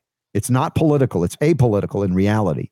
Uh, and I hope that you would take the time to do it. By the way, Super Don just put up on the uh, screen. Remember we were talking about last week, Vice, the website. I don't want to really give them a lot of play here, but no, but you know, I mean, let's just let's just give an update on this story because it, we did bring it up. Mhm. Uh, they were supposed to uh, put together an article. Apparently, they did. It was a little late. Uh, about you and about the Health Independence Alliance. They wanted to try and dig up some dirt or something, you Yeah. know, which there is none to dig up. Uh, but they did come out with the article, Yeah. and the only thing they mentioned about you here, Yeah. you can see it here on the screen. Talking about the trailer for the movie Utah Safe and Effective. It says the trailer hosted by the podcaster Robert Scott Bell, who covers conspiracies Mm. and medical freedom topics, features people claiming to have been injured by vaccines. yeah, yeah, we don't want to give them any credence. They're just claiming it. It's not real. Yes. But yeah, as far as hit pieces go, it was very effete. It wasn't much of a hit piece. They were trying to target our friend uh, uh, Kirk, uh, who Dr. been Kirk accused- Moore. yeah, Dr. Kirk Moore, who Yeah. has been uh, accused of, you know, di- uh, disposing of government property, property improperly, conspiracy, da da da da da, and he's become a, a legend and a hero. And, and those that read about what he did are like, he didn't commit a crime. The crime was the government forcing you to accept an experimental and, and get the, the you know these injections. So it's fascinating. But Vice is typically, I don't even know if it's if you call it leftist, but it's statist.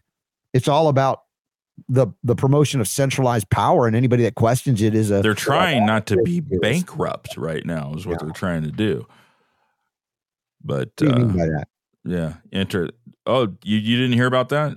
No. I think it was last. I think it was last year. They were like On the sucking verge eggs. I mean, it was yeah, it was bad, and they they got a, a, a loan or something from somebody for like thirty million dollars to keep the lights on. Wow. So Well, it, it reminds me of like Air America liberal radio. Oh, yeah. They couldn't Yeah. succeed in the marketplace. Yeah. And uh, Vice goes down because of their bias.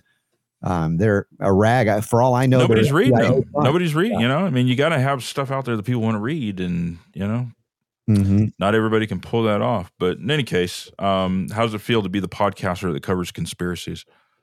Yeah, I mean, that? if that's the worst you got, bring. I mean, like, what is that? Conspiracy? What conspiracies? Yeah, That's such a weird word. isn't it? You though? know, it's it's Oh. funny how over time words lose their their uh punch and meaning. yeah they do you know i mean today it's like a conspiracy like the jfk thing oh well never okay actually that ended up being true but you know uh, you know it's like what's a conspiracy theory anymore Yeah. How about uh, question of the day? We can answer one of them. that's not a conspiracy is it?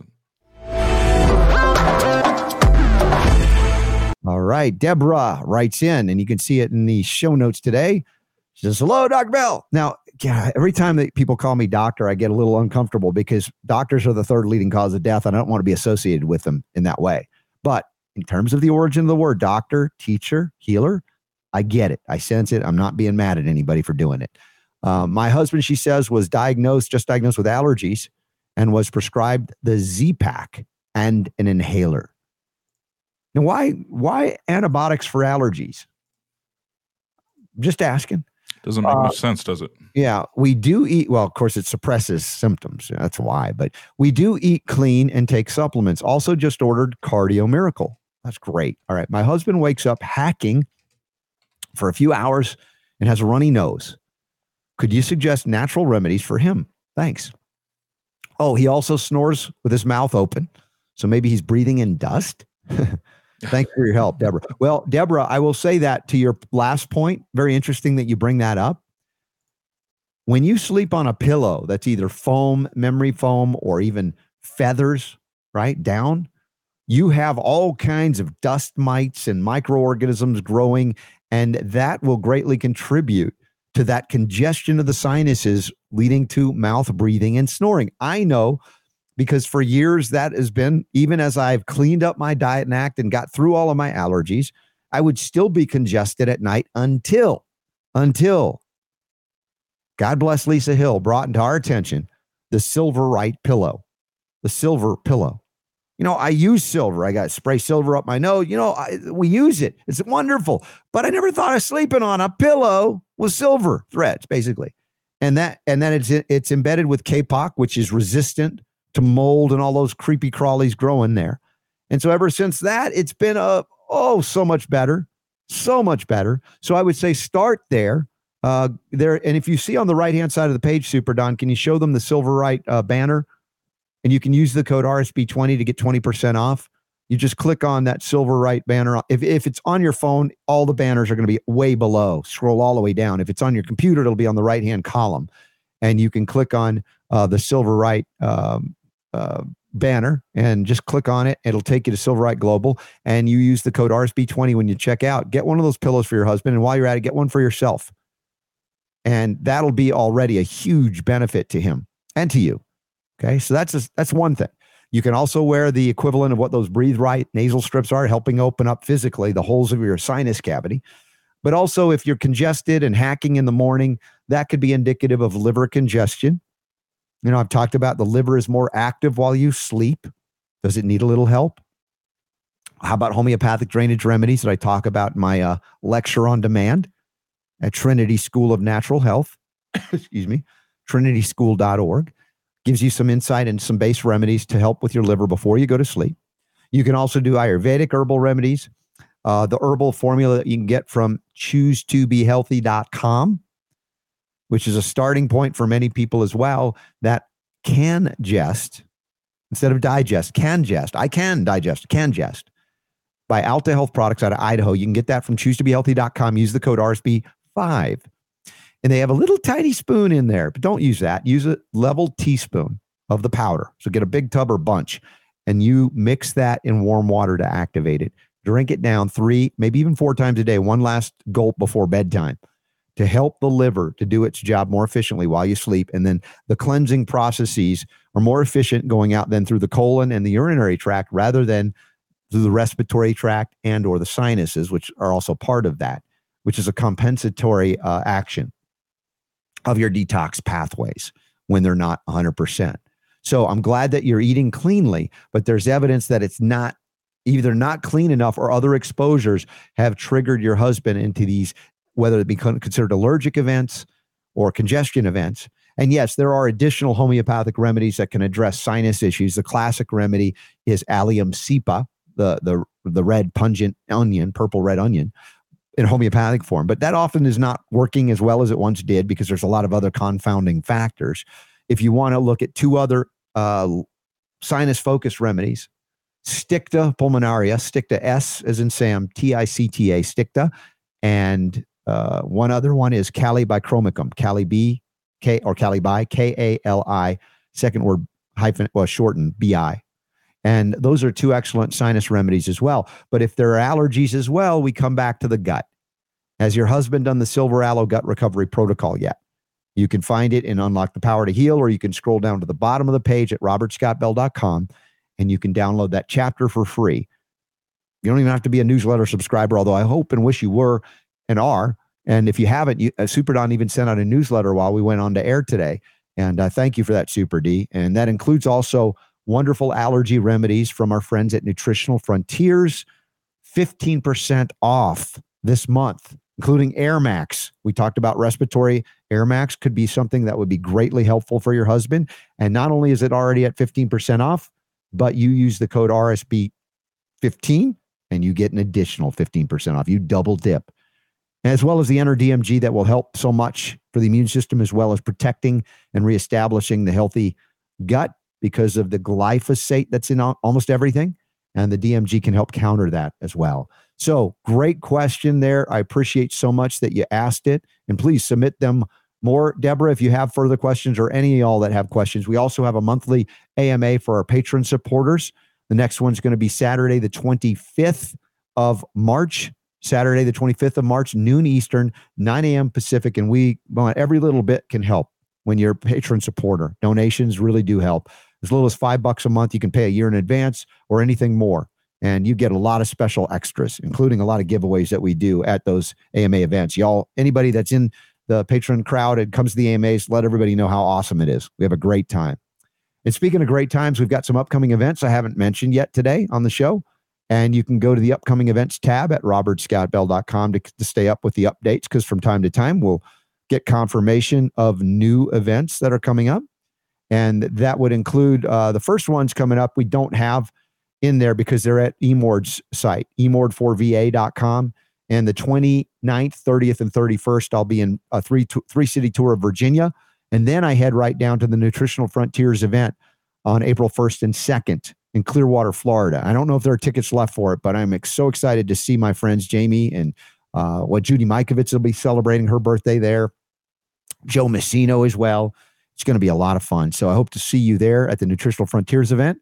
Uh, then uh, I can come back for a little while. There are online events, and we're getting ready for the big one in Utah, the premier gathering for Utah's only true natural health conference. It's called Be Healthy Utah, the 21st and 22nd. I'll be broadcasting live from that event, interviewing folks. I'll be pres- presenting as well.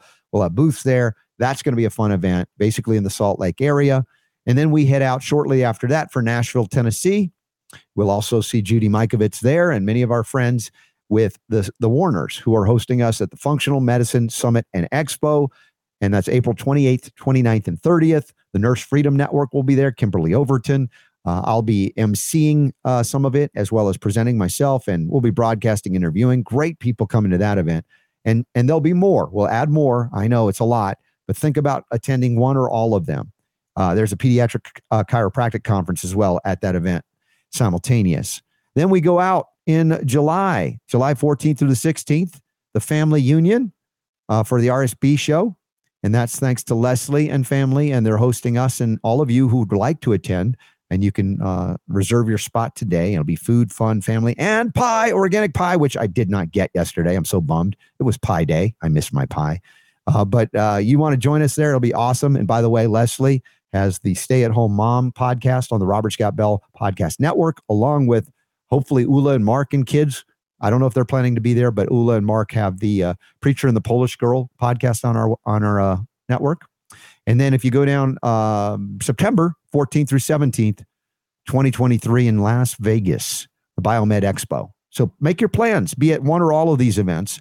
We'd love to see you there. And getting together is an empowering, empowering time, a fun time, a celebratory time. While we still have the opportunity, I know there are entities on this planet that want to stop us from doing that. And we got to keep pushing back and keep going and attending and connecting as often and as long as we can uh, till it becomes maybe, well, not as easy as it is today still, despite a lot of obstacles. All right, Super D, what's going on? Uh, I see you on screen, so I'm thinking you must have something to say. oh, well, to tell me. um, yeah, okay. No, I misinterpret. Oh, he's gone. By the way, yesterday he pulled a real fast one on me at the end of the show. Like we're, I don't know. I think we were having a nice moment, and you said like I would never cut you off, and I'm talking, and you cut me off in the end of the show. Yeah, I don't know if anybody noticed that or not. Made me laugh. Well, people hanging on till the very end noticed. It was kind of yeah. It was. I laughed. It was. It was funny. I actually went back and listened to it because I was like, yeah, that worked out pretty That was. good. You just nailed it. Absolutely nailed it. All right, we got a couple of stories. This one out of Mexico. I'm really stoked about this one. When you send me this, I'm like, dude, this is cool. Medical Express is reporting that Mexico is going to use traditional medicine and more Cuban doctors, Cuban doctors. Now, lest you think this is a communist takeover of Mexico, no, it's just pulling in traditional natural doctors that they rely upon in Mexico because they don't have the money to buy the pharmaceutical drugs and shots and things that uh, the Western world that is not communist uh, can do. Now, see, here's an advantage to being poor. This is weird. I know. It's like, why would you want to be poor? Well, the one thing is, you don't have good medical insurance. You won't be poisoned as easily by modern medicine. Now, this is not me advocating, oh, I'm so happy there are poor people, da, da, da," but we've talked about the amazing things that have happened in Mexico. I'm sorry, in Cuba, uh, with I think it was the leptospirosis uh, annual uh, uh, disease manif- manifestation or outbreak, mosquito time after the rainy season, and they, they they didn't have the money to bring in the so-called vaccines that they've relied upon, and they used homeoprophylaxis for leptospirosis, and they found out it worked. I don't know what the exact number is, but significantly better than the than the jabs, and it lasted over more than one season or one year of that. And so, going with natural medicine, Mexico is making a smart decision, and that's why many Americans do medical tourism to Mexico because the doctors there have more freedom than the doctors in America. Isn't that amazing? The land of the free, Super Don, and we have to go to Mexico to get the healing we want. You know, my wife and yeah, I. Yeah, of course.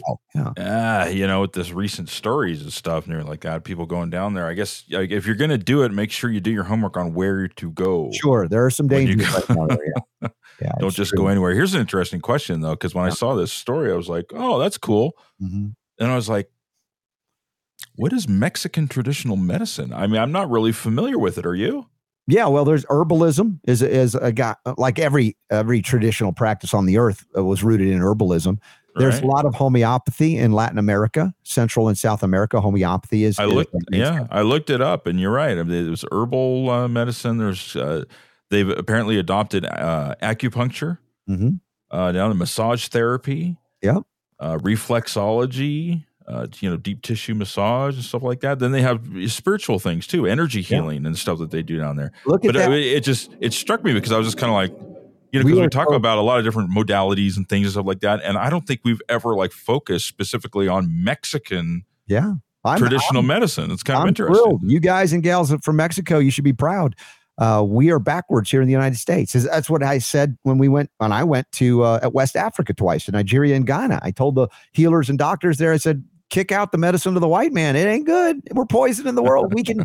We can be." They're like, wait a minute, wait a minute, wait a minute. Yeah, You're a white man. yeah. What's going on here? I, it was a weird moment. I know, but I, I didn't mind. I, they understood what I was saying. I, but it was unusual to see it. Uh, the Social Security Institute down there in Mexico will also employ curanderos. Curanderos.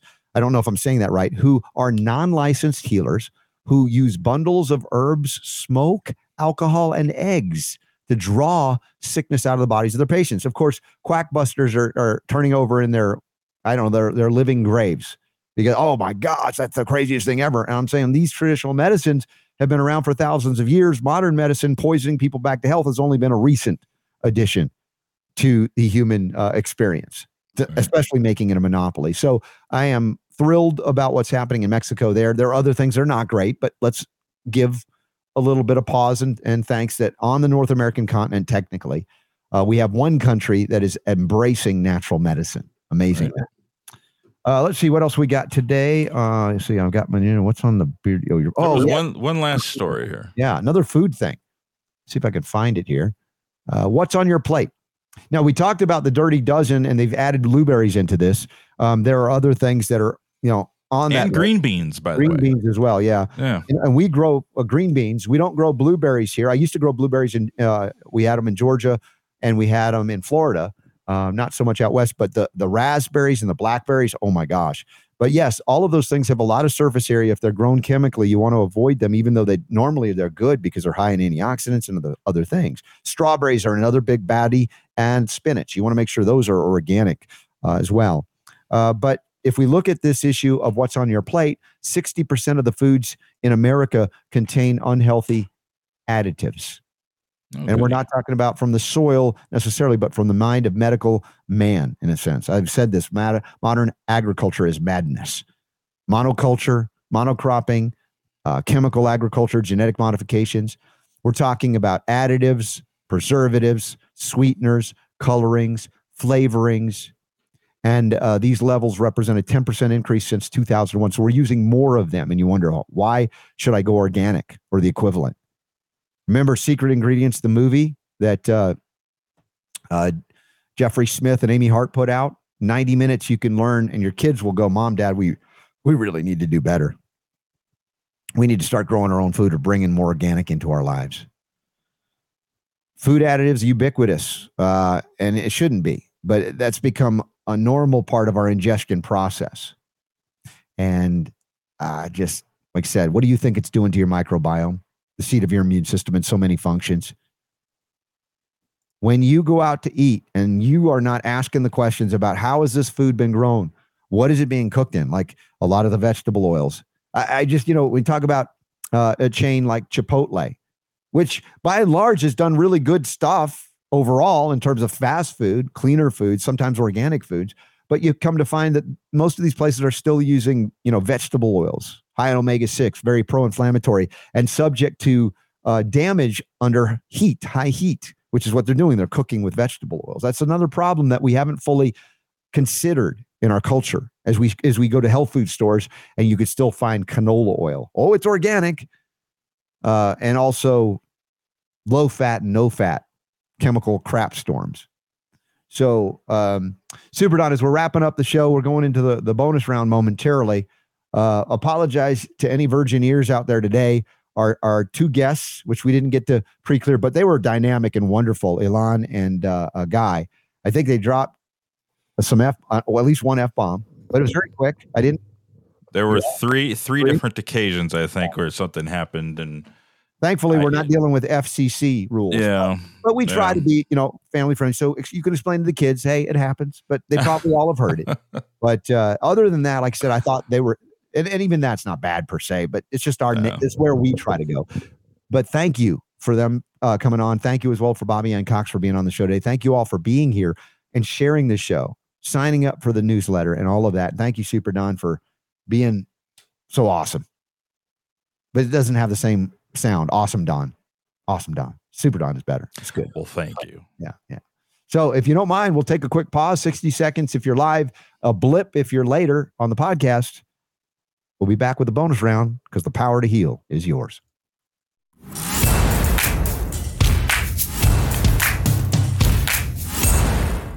What was that image behind there? I'm looking on. It says live show. Is that like a, a, a background placeholder on the, where you played the video from? See what I'm saying in, in Restream? Yeah, because it doesn't you- it like i'm seeing that the, the this it just says live in big letters the whole screen and show in it you see it yeah. That's just the frame of the video that it, for whatever reason, is showing up. okay that's just That's the, the video I just played. yeah okay i just, Yeah. know. I just saw that and thought i'd ask uh, i love Okay. the uh, Yeah. suggestions we get from the chat room live Uh, uh, Steven says, LOL, to go along with the question of the day, the show could feature the conspiracy theory of the day. Yeah. That's a funny the suggestion. conspiracy theory of the day. Yeah. You know, it's like, uh, all right, fine. Let's go with that for just a 2nd Mhm. So, Robert, if we were going to do a the conspiracy theory of the day, how Mhm. would we do that? What what what what would you consider? I, I think this is an interesting question. Yeah. Okay. Uh, since you are the podcaster that covers conspiracies, you're an expert on this, apparently. uh, yeah. So, what would you say is a conspiracy theory? If you had to name, just Mhm. name one uh, thing that you would would say qualifies Mhm. as being a conspiracy theory. Well, you use the word theory, and of course, I, I take issue with that because if we were to say, for instance, what others perceive to be theoretical, we look at it as factual. For instance, the collusion between government agencies like FDA and FTC to suppress freedom of speech when it comes to uh, natural ways to stay healthy or get healthy or recover from disease. Right. Now, they would say, well, that's just a conspiracy because those things that you're promoting aren't real anyway when when they say it's a theory it's like no no this actually happens you know regulatory capture is real for instance uh, but i guess you can go into the the rags like vice or daily beast and anything that they uh, claim is a conspiracy theory we could cover and show how it's factual you know uh, that's where they all cry that word because they're status now they're they're all about the man the the government the power you know all the things that they they claim to be against they're now for uh, and for the forceful uh, acceptance of all those things that they either believe or are paid to believe. So that's that's my re- immediate response to that challenge or question. So, in other words, it's really hard to answer the question, I guess.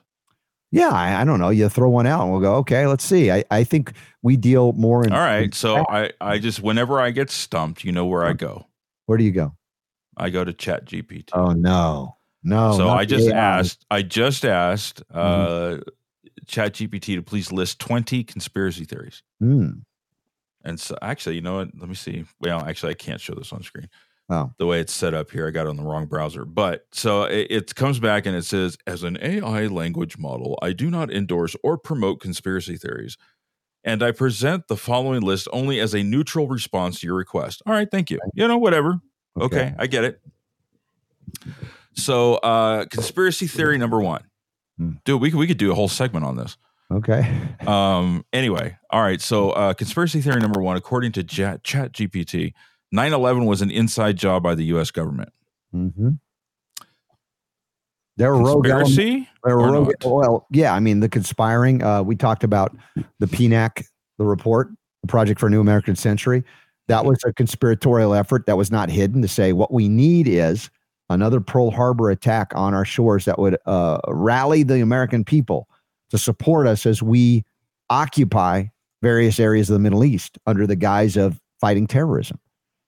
So, is it a theory or is there a fact that supports that 9 11 had elements of being an inside job? Certainly, not everybody in government was aware of it, and there are rogue elements and deep state elements. But uh, if you nuance that statement, you're like, yep, there were insiders certainly involved in that. You can't deny that unless you're a moron. There we go. I got it now. All right. Uh, uh, conspiracy number, uh, theory number two the moon landing was faked by NASA. you and I have talked about this one before. Yeah. You believe that it was fake. Well, I, I think there are problems that that I have not had adequate responses to in terms of explanation. This is where I am. So I'm partly agnostic. I'm open to the possibility, although I have a hard time conceiving of how the astronauts could survive the, the radiation belts uh, between you know Right. the Earth and the moon. A- dude, I, And- I, and- you know, I got to hand it to you. I mean, that is, uh, And and I've had an a astronaut talk about that that they don't have the shielding to, to be able to. So they've admitted things like that. There's certainly so many anomalies in terms of things that don't make sense. photographic and videographic evidence of of the so-called landing that that still also don't make sense. But I say, all right, convince me. Uh, Right. Make it so that I the things that I pointed out that I think are really problematic are not a problem anymore. You're like, oh, that's silly. Here's why, and that has yet to happen. So yeah. All right. Conspiracy number three the COVID 19 pandemic is a hoax. Oh, dear. Yeah. well, you know, you got to nuance that statement, right? If we say Right. that that the uh, uh, I think there's different levels, right? There's Right. different levels of this. Mhm. Um, just to put it out as a blanket statement, it re- it it it requires mhm. more context. yeah, yeah. Um, and and you know the, what about it is a hoax of course we we realize the danger to children that's a hoax mhm. other than you know what we know that the uh, fear that was made over the most vulnerable dying being rounded up like in new york and and, and just dying and then saying everybody's going to do that too or other isolated incidents like in in um, uh, italy where they said oh look at all these people and there are some certain things that could explain that uh, but that led to the real uh, agenda was the mrna technology being right. rapidly po- And were out. there parts of of what happened over the last three years that were total BS? of course Uh, of Yeah. course there were, and this is proven. Mhm. And so to say that was a hoax, you know, like again, you, you know, this is just one sentence that, that has all kinds of different uh, things that are are Mm-hmm. yeah you know, that need to be explained. I all like right, so I like Steve's response as a as an option to explain the moon landings. Yes, Steve says maybe the Apollo lunar astronauts used an earlier version of Folium PX to counter the radiation. there effect. you go, Yeah. there you go. See, I knew there was an explanation. Thank So you very had, much. If they had the Chernobyl level antioxidant Folium And- PX back then, maybe there's a rational explanation. They took enough and, and, and so steve thank you you what you've done is you've now you've now given a a possible scenario Mhm. that it could have been true so now Well, what i need I you to do steve is i need you to convince robert that the the uh the star dude in the in the tesla is real as well that's that's Oh, that- the, Oh, that's crap. That's so stupid. Yeah, they sent a All right. Tesla up to space. I'm not buying okay it. all right moving on uh, uh, uh, number four chemtrails are being used for population control Okay. Well, I mean, you can nuance this and say, uh, chemtrails, are they real? Uh, of course, we call it geoengineering. And then you get into an argument of what is it used for? Is it for that or is it for weather manipulation? The blocking out of the sun's rays to cool the atmosphere, for instance, which is, you know, these are patented things that are easily accessible if you do a little research.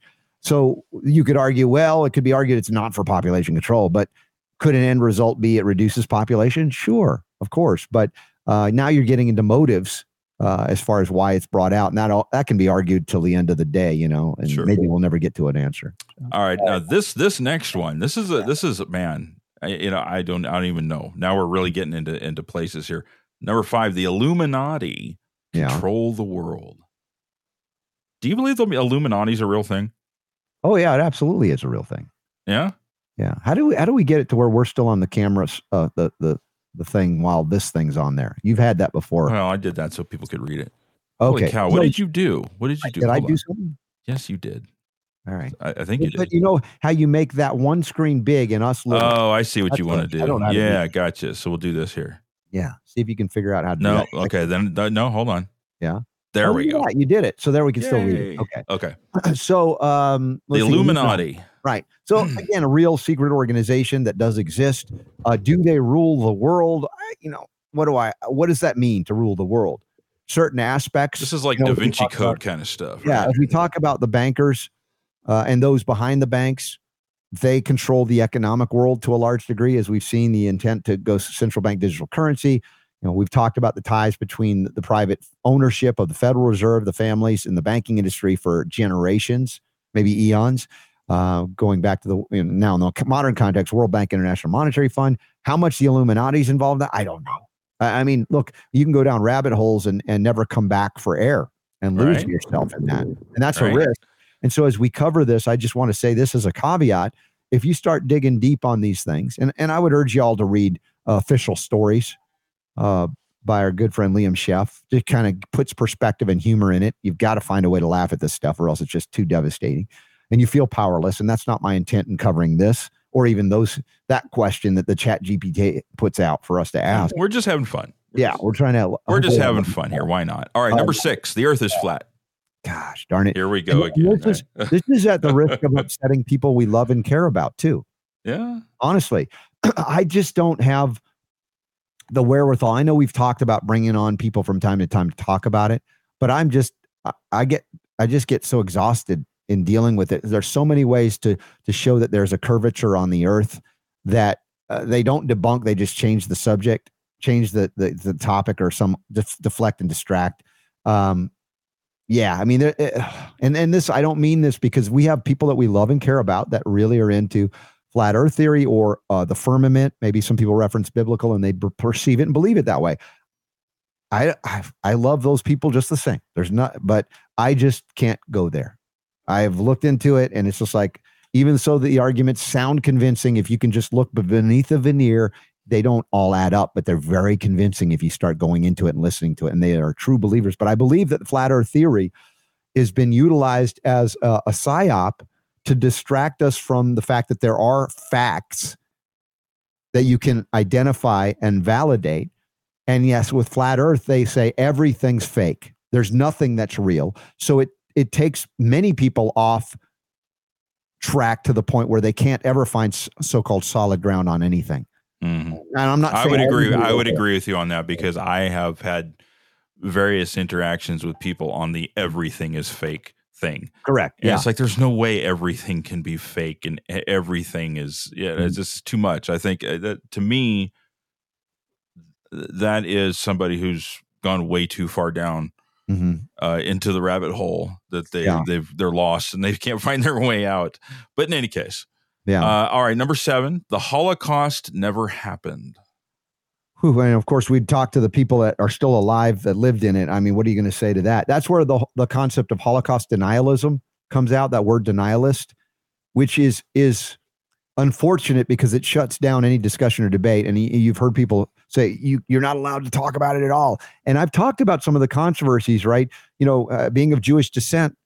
You know, having family members, you know, various places of the planet, and you can tie back to Germany as well. And if we were to say, hey, maybe six million Jews were not killed during the Holocaust. Does that mean I'm anti Jewish or I'm a Holocaust denialist as a person that has been raised in Judaism? No, I don't think so. I think it means we're able to look critically at, like, well, let's look at the numbers. Do I deny that many, many people, in fact, millions of people were killed in World War II, not just Jews, but gypsies, uh, the the uh, infirm, the you know handicapped, on and on it goes. Yes, the Jews were the primary targets of of of that, but um, I, I just would like that we could discuss it without going apoplectic and like you're anti-Jewish if you if you bring up, hey, maybe the numbers aren't exactly accurate. Yeah, but I say I think in in, in this sentence here, this Yeah. explanation, this this goes to somebody who just says uh, it- Never uh, happened. one of those everything is fake people, right? Yeah, exactly. Yeah, Yeah, it no, it never happened. Level, right? That you can't you can't enter a discussion at that point. Yeah. Yeah. Yeah. Um, boy, I, you want to keep going on this?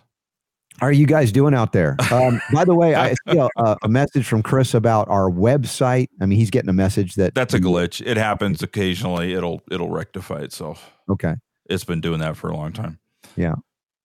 Yeah. Yes. All right. You know, this next one we'll just stop here. Um, because I mean we could go on, but is, this is interesting. Actually, I like this conversation. Mhm. Uh, the JFK assassination was a conspiracy. Wasn't that just recently Yeah. proven? I Yeah. mean, Really? That's that's the Chat GPT needs to throw out. That's not a theory. That's not a theory. Come on, dude. That's not a theory. AI Um, the, the the training on Chat GPT may not have caught up to the most recent uh, uh, development. on that, but uh, revelations. Yeah. yeah, this is the reason why you know when when a, a, a outlet like Vice Mhm. comes around and it says, "Oh, he covers conspiracies." Well, Now we've done that. We've done that for Vice. there you go. I guess I guess you're not lying now. We've Yeah. covered conspiracies. How about that? Bold Do you find that interesting? It is. I guess it's kind of interesting. Yeah.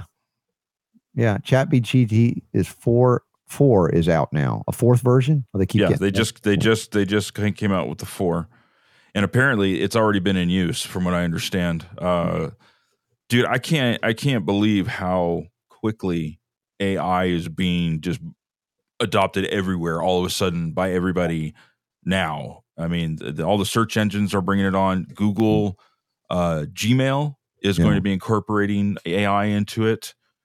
Uh, the Oh. I, I think the the uh, uh, some other part of some other Google product, Bing, which uh, I just started using again recently, has Mhm. incorporated uh, AI into it, a kind of a competitor of Chat GPT. It's just everywhere. Everybody's doing AI now. Wow. And you know, and look, I, I, the way I look at it, I understand the concerns about it, but the way I look at it is that there are good things that we can do with it as well. And the thing is, it's not like it's going to go away. So yeah. you know, unless you plan on just turning off your computer and never getting on the internet, you're going to be interacting with AI. It's just that's just how it's going to. See that Lori says she used to be a an AI chat bot monitor. Is that is that a thing? Really? And what is that? I don't even know what that is. I don't know what that is. Honor for AI. Are you like making sure the AI doesn't misbehave? what was it? Oh, behave. I wonder. Just yeah. curious about that. Hmm. Anyway, that was well, a nice, dude, nice little. uh have to say, yeah, that was fun. Uh, yeah. Oh, look at this! I got forwarded a message. um, you know the Utah Safe and Effective film that you don't have time to watch, Super Don. Yeah. Uh, uh, so they forwarded me a message from somebody named Lucy in Vancouver, British Columbia. Okay. You want to read it? Sure. Yeah. Wow. Brilliant. You're also a homeopath? That's pretty hot. Ooh, hey. And then in parentheses, she says, I'm an old lady. Just so brilliantly almost neutral. Very smart. I am repeating myself. Thanks and more from me soon. I support so many people like you with small donations that I have to start watching it. But thanks. Thank you so much, Lucy from the middle of Vancouver Island. I didn't read her last name. That's cute. That was funny. That's pretty hot. Hot, hot homeopath. That is pretty hot. That's cute. Could you imagine like a like a a, a holiday calendar of Homeopath? homeopaths, right? Yeah. yeah. How many of us are? Is there enough to fill a calendar? I, I just wondered. Sh- shaking the the the, the dynamization process. Right. Yeah. Yeah. Not like a shake weight, please. But uh, dude, oh, stop funny. it! Why did you even say that? That is so funny. So anyway, did you yeah. ever see that South Park episode with the shake weight? Uh, I don't think I saw it, but I imagine it must have been hilarious. Yeah. They don't. They don't hold back. Oh my gosh. So what do we got tomorrow? Uh, today was a good show. I'm telling you, those brothers. We didn't even know they were going to show up because we we didn't. There were some communication things that we were trying to reach the person that helped connect us, and we're like, yep. we're planning that they're not going to show up, and they showed up like right before the show started, and they ended up being awesome. Yeah, no, really good stuff, and yeah. go check out uh, check out what they're what they're doing over at the uh, our website. Click on the link get get uh, plugged into what they're yeah, doing. We'll have them on again because these yeah. guys. I mean, it's just you, you can't do everything. Out like a, a little blurb in in like the newsletter just to for people to to. to well, I don't yeah, know, I'll send know. an email out. I, I gotta I gotta get a hold of uh, some people to make that happen. But yeah, that's that was cool. Yeah. And then uh, Bobbie Anne's doing just great work there in New York as an attorney. I respect her and I don't know how she does it, honestly. I don't know. She's not from a big firm, but somehow she's doing it thank goodness for people like her. And sounds like I, I wouldn't mind if we could tap into uh, that Atlanta event, maybe have somebody re- that we know reporting from that event on what's going on if it's possible. But uh, the technology does exist. We could probably figure that out. Yeah, that would be cool. So tomorrow we should have Jonathan Emord in hour one. Yeah. And in hour two, we've got Dr. Stephen Soloway. Mm-hmm. Good show tomorrow. And then Patrick, St. Patrick's Day, you're going to see Patrick? Yes. Yeah. How appropriate is that? Your son. That, that's very appropriate. Did you see um, the weather? Are you going to be okay? Is it the, the, the weather path? As far as I know. Yeah. As okay. far as I know. Okay. Everything should be fine. Uh, the temperatures are going to be up in the, I think, in the 40s or something like that. Okay. So just just to give you a heads up on Stephen Soloway, I just got his information here. He's the author of a book called Medical Politics: How to Protect Yourself from Bad Doctors, Insurance Companies, and Big Government. Oh, that's a good one. I like that. I think you guys might have a few things to talk about. By the way, did we send out anything about my interview on the Pat Miletich uh, uh, podcast that they interviewed me on this week? Did we send anything? No. Oh, how do people find it? I, I don't know because I can't keep up with this stuff. This has been a crazy week for interviews for me. Uh, so many shows. And and shout out to uh, James Lyons Weiler. Dr. Jackie invited me to speak on copper, a scientific presentation. Uh, we did that just the other night, and I don't know how they make it available, but it was a fun interaction. Great Q and A. Smart, smart people. I enjoyed that. Uh, so thanks, Dr. Jack, and Jack, and also Dr. Jack po- posted about the uh, the documentary And thank you. And and if you guys have po- uh, podcasts or or uh, what do you call Substacks, please send out. Let people know about the documentary. Again, it's free, and you might learn something. I think it was very cool. So there you go. I was on Healing Strong podcast. I don't know when that airs. It's another thing. Yeah, I would like to know when those things air so you guys can plug into them. Uh, let's see. Anything else before we wrap up here? All right. Any other questions or comments in the chat room? I don't know. I mean, no. No dead air. No dead air. Uh, Bolden likes that hot homeo. oh, oh, oh. Steven says hothomeopath.com is available. Anybody want to get that? really? Jump on it now. I just am so not there. That's funny though. I, it makes me laugh. So if anybody wants to do that, have You know it. what makes me laugh? What? That somebody went and checked to see if that domain is available. That's That's- awesome right there. Very cute. Oh, Steven is into everything. You can't keep him. Can't limit his his experience on this planet. So, all right. All right. Well, Thank y'all. I'm gonna. I, I forgot to take my cardio miracle this morning. Sometimes um, I'll work out like Monday, Tuesday, Thursday, Friday, and take Wednesday to just recover a little bit because I'm old, right? Uh, It's okay to one day a week take a take a rest, and uh, so my routine is out when I do that. Okay, because not every. Sometimes I'll just go right through the week uh, and work out every day, but uh, if I don't, I'll often forget. Oh wait, I gotta hit my cardio miracle before I head out. So uh, I'm gonna do that right after the show and uh, all right. Cranking it up, man. Get that nitric oxide boosted. I'm gonna go see if there's any Amish chicken left. Oh, sounds really good. I shared that recipe once before. I say I'll have to dig that up. If anybody's interested, it's the most amazing stuff. Amish chicken pot pie. Yeah. Well, it's not a pot pie, but it Could have would go good in a pot pie. Actually, bet it It'd be would. perfect. Yeah, I think it would be. So good. anyway, all this talk of food, I'm ready to eat something. So thanks for tuning in, guys, and we will see you tomorrow. later, staters you.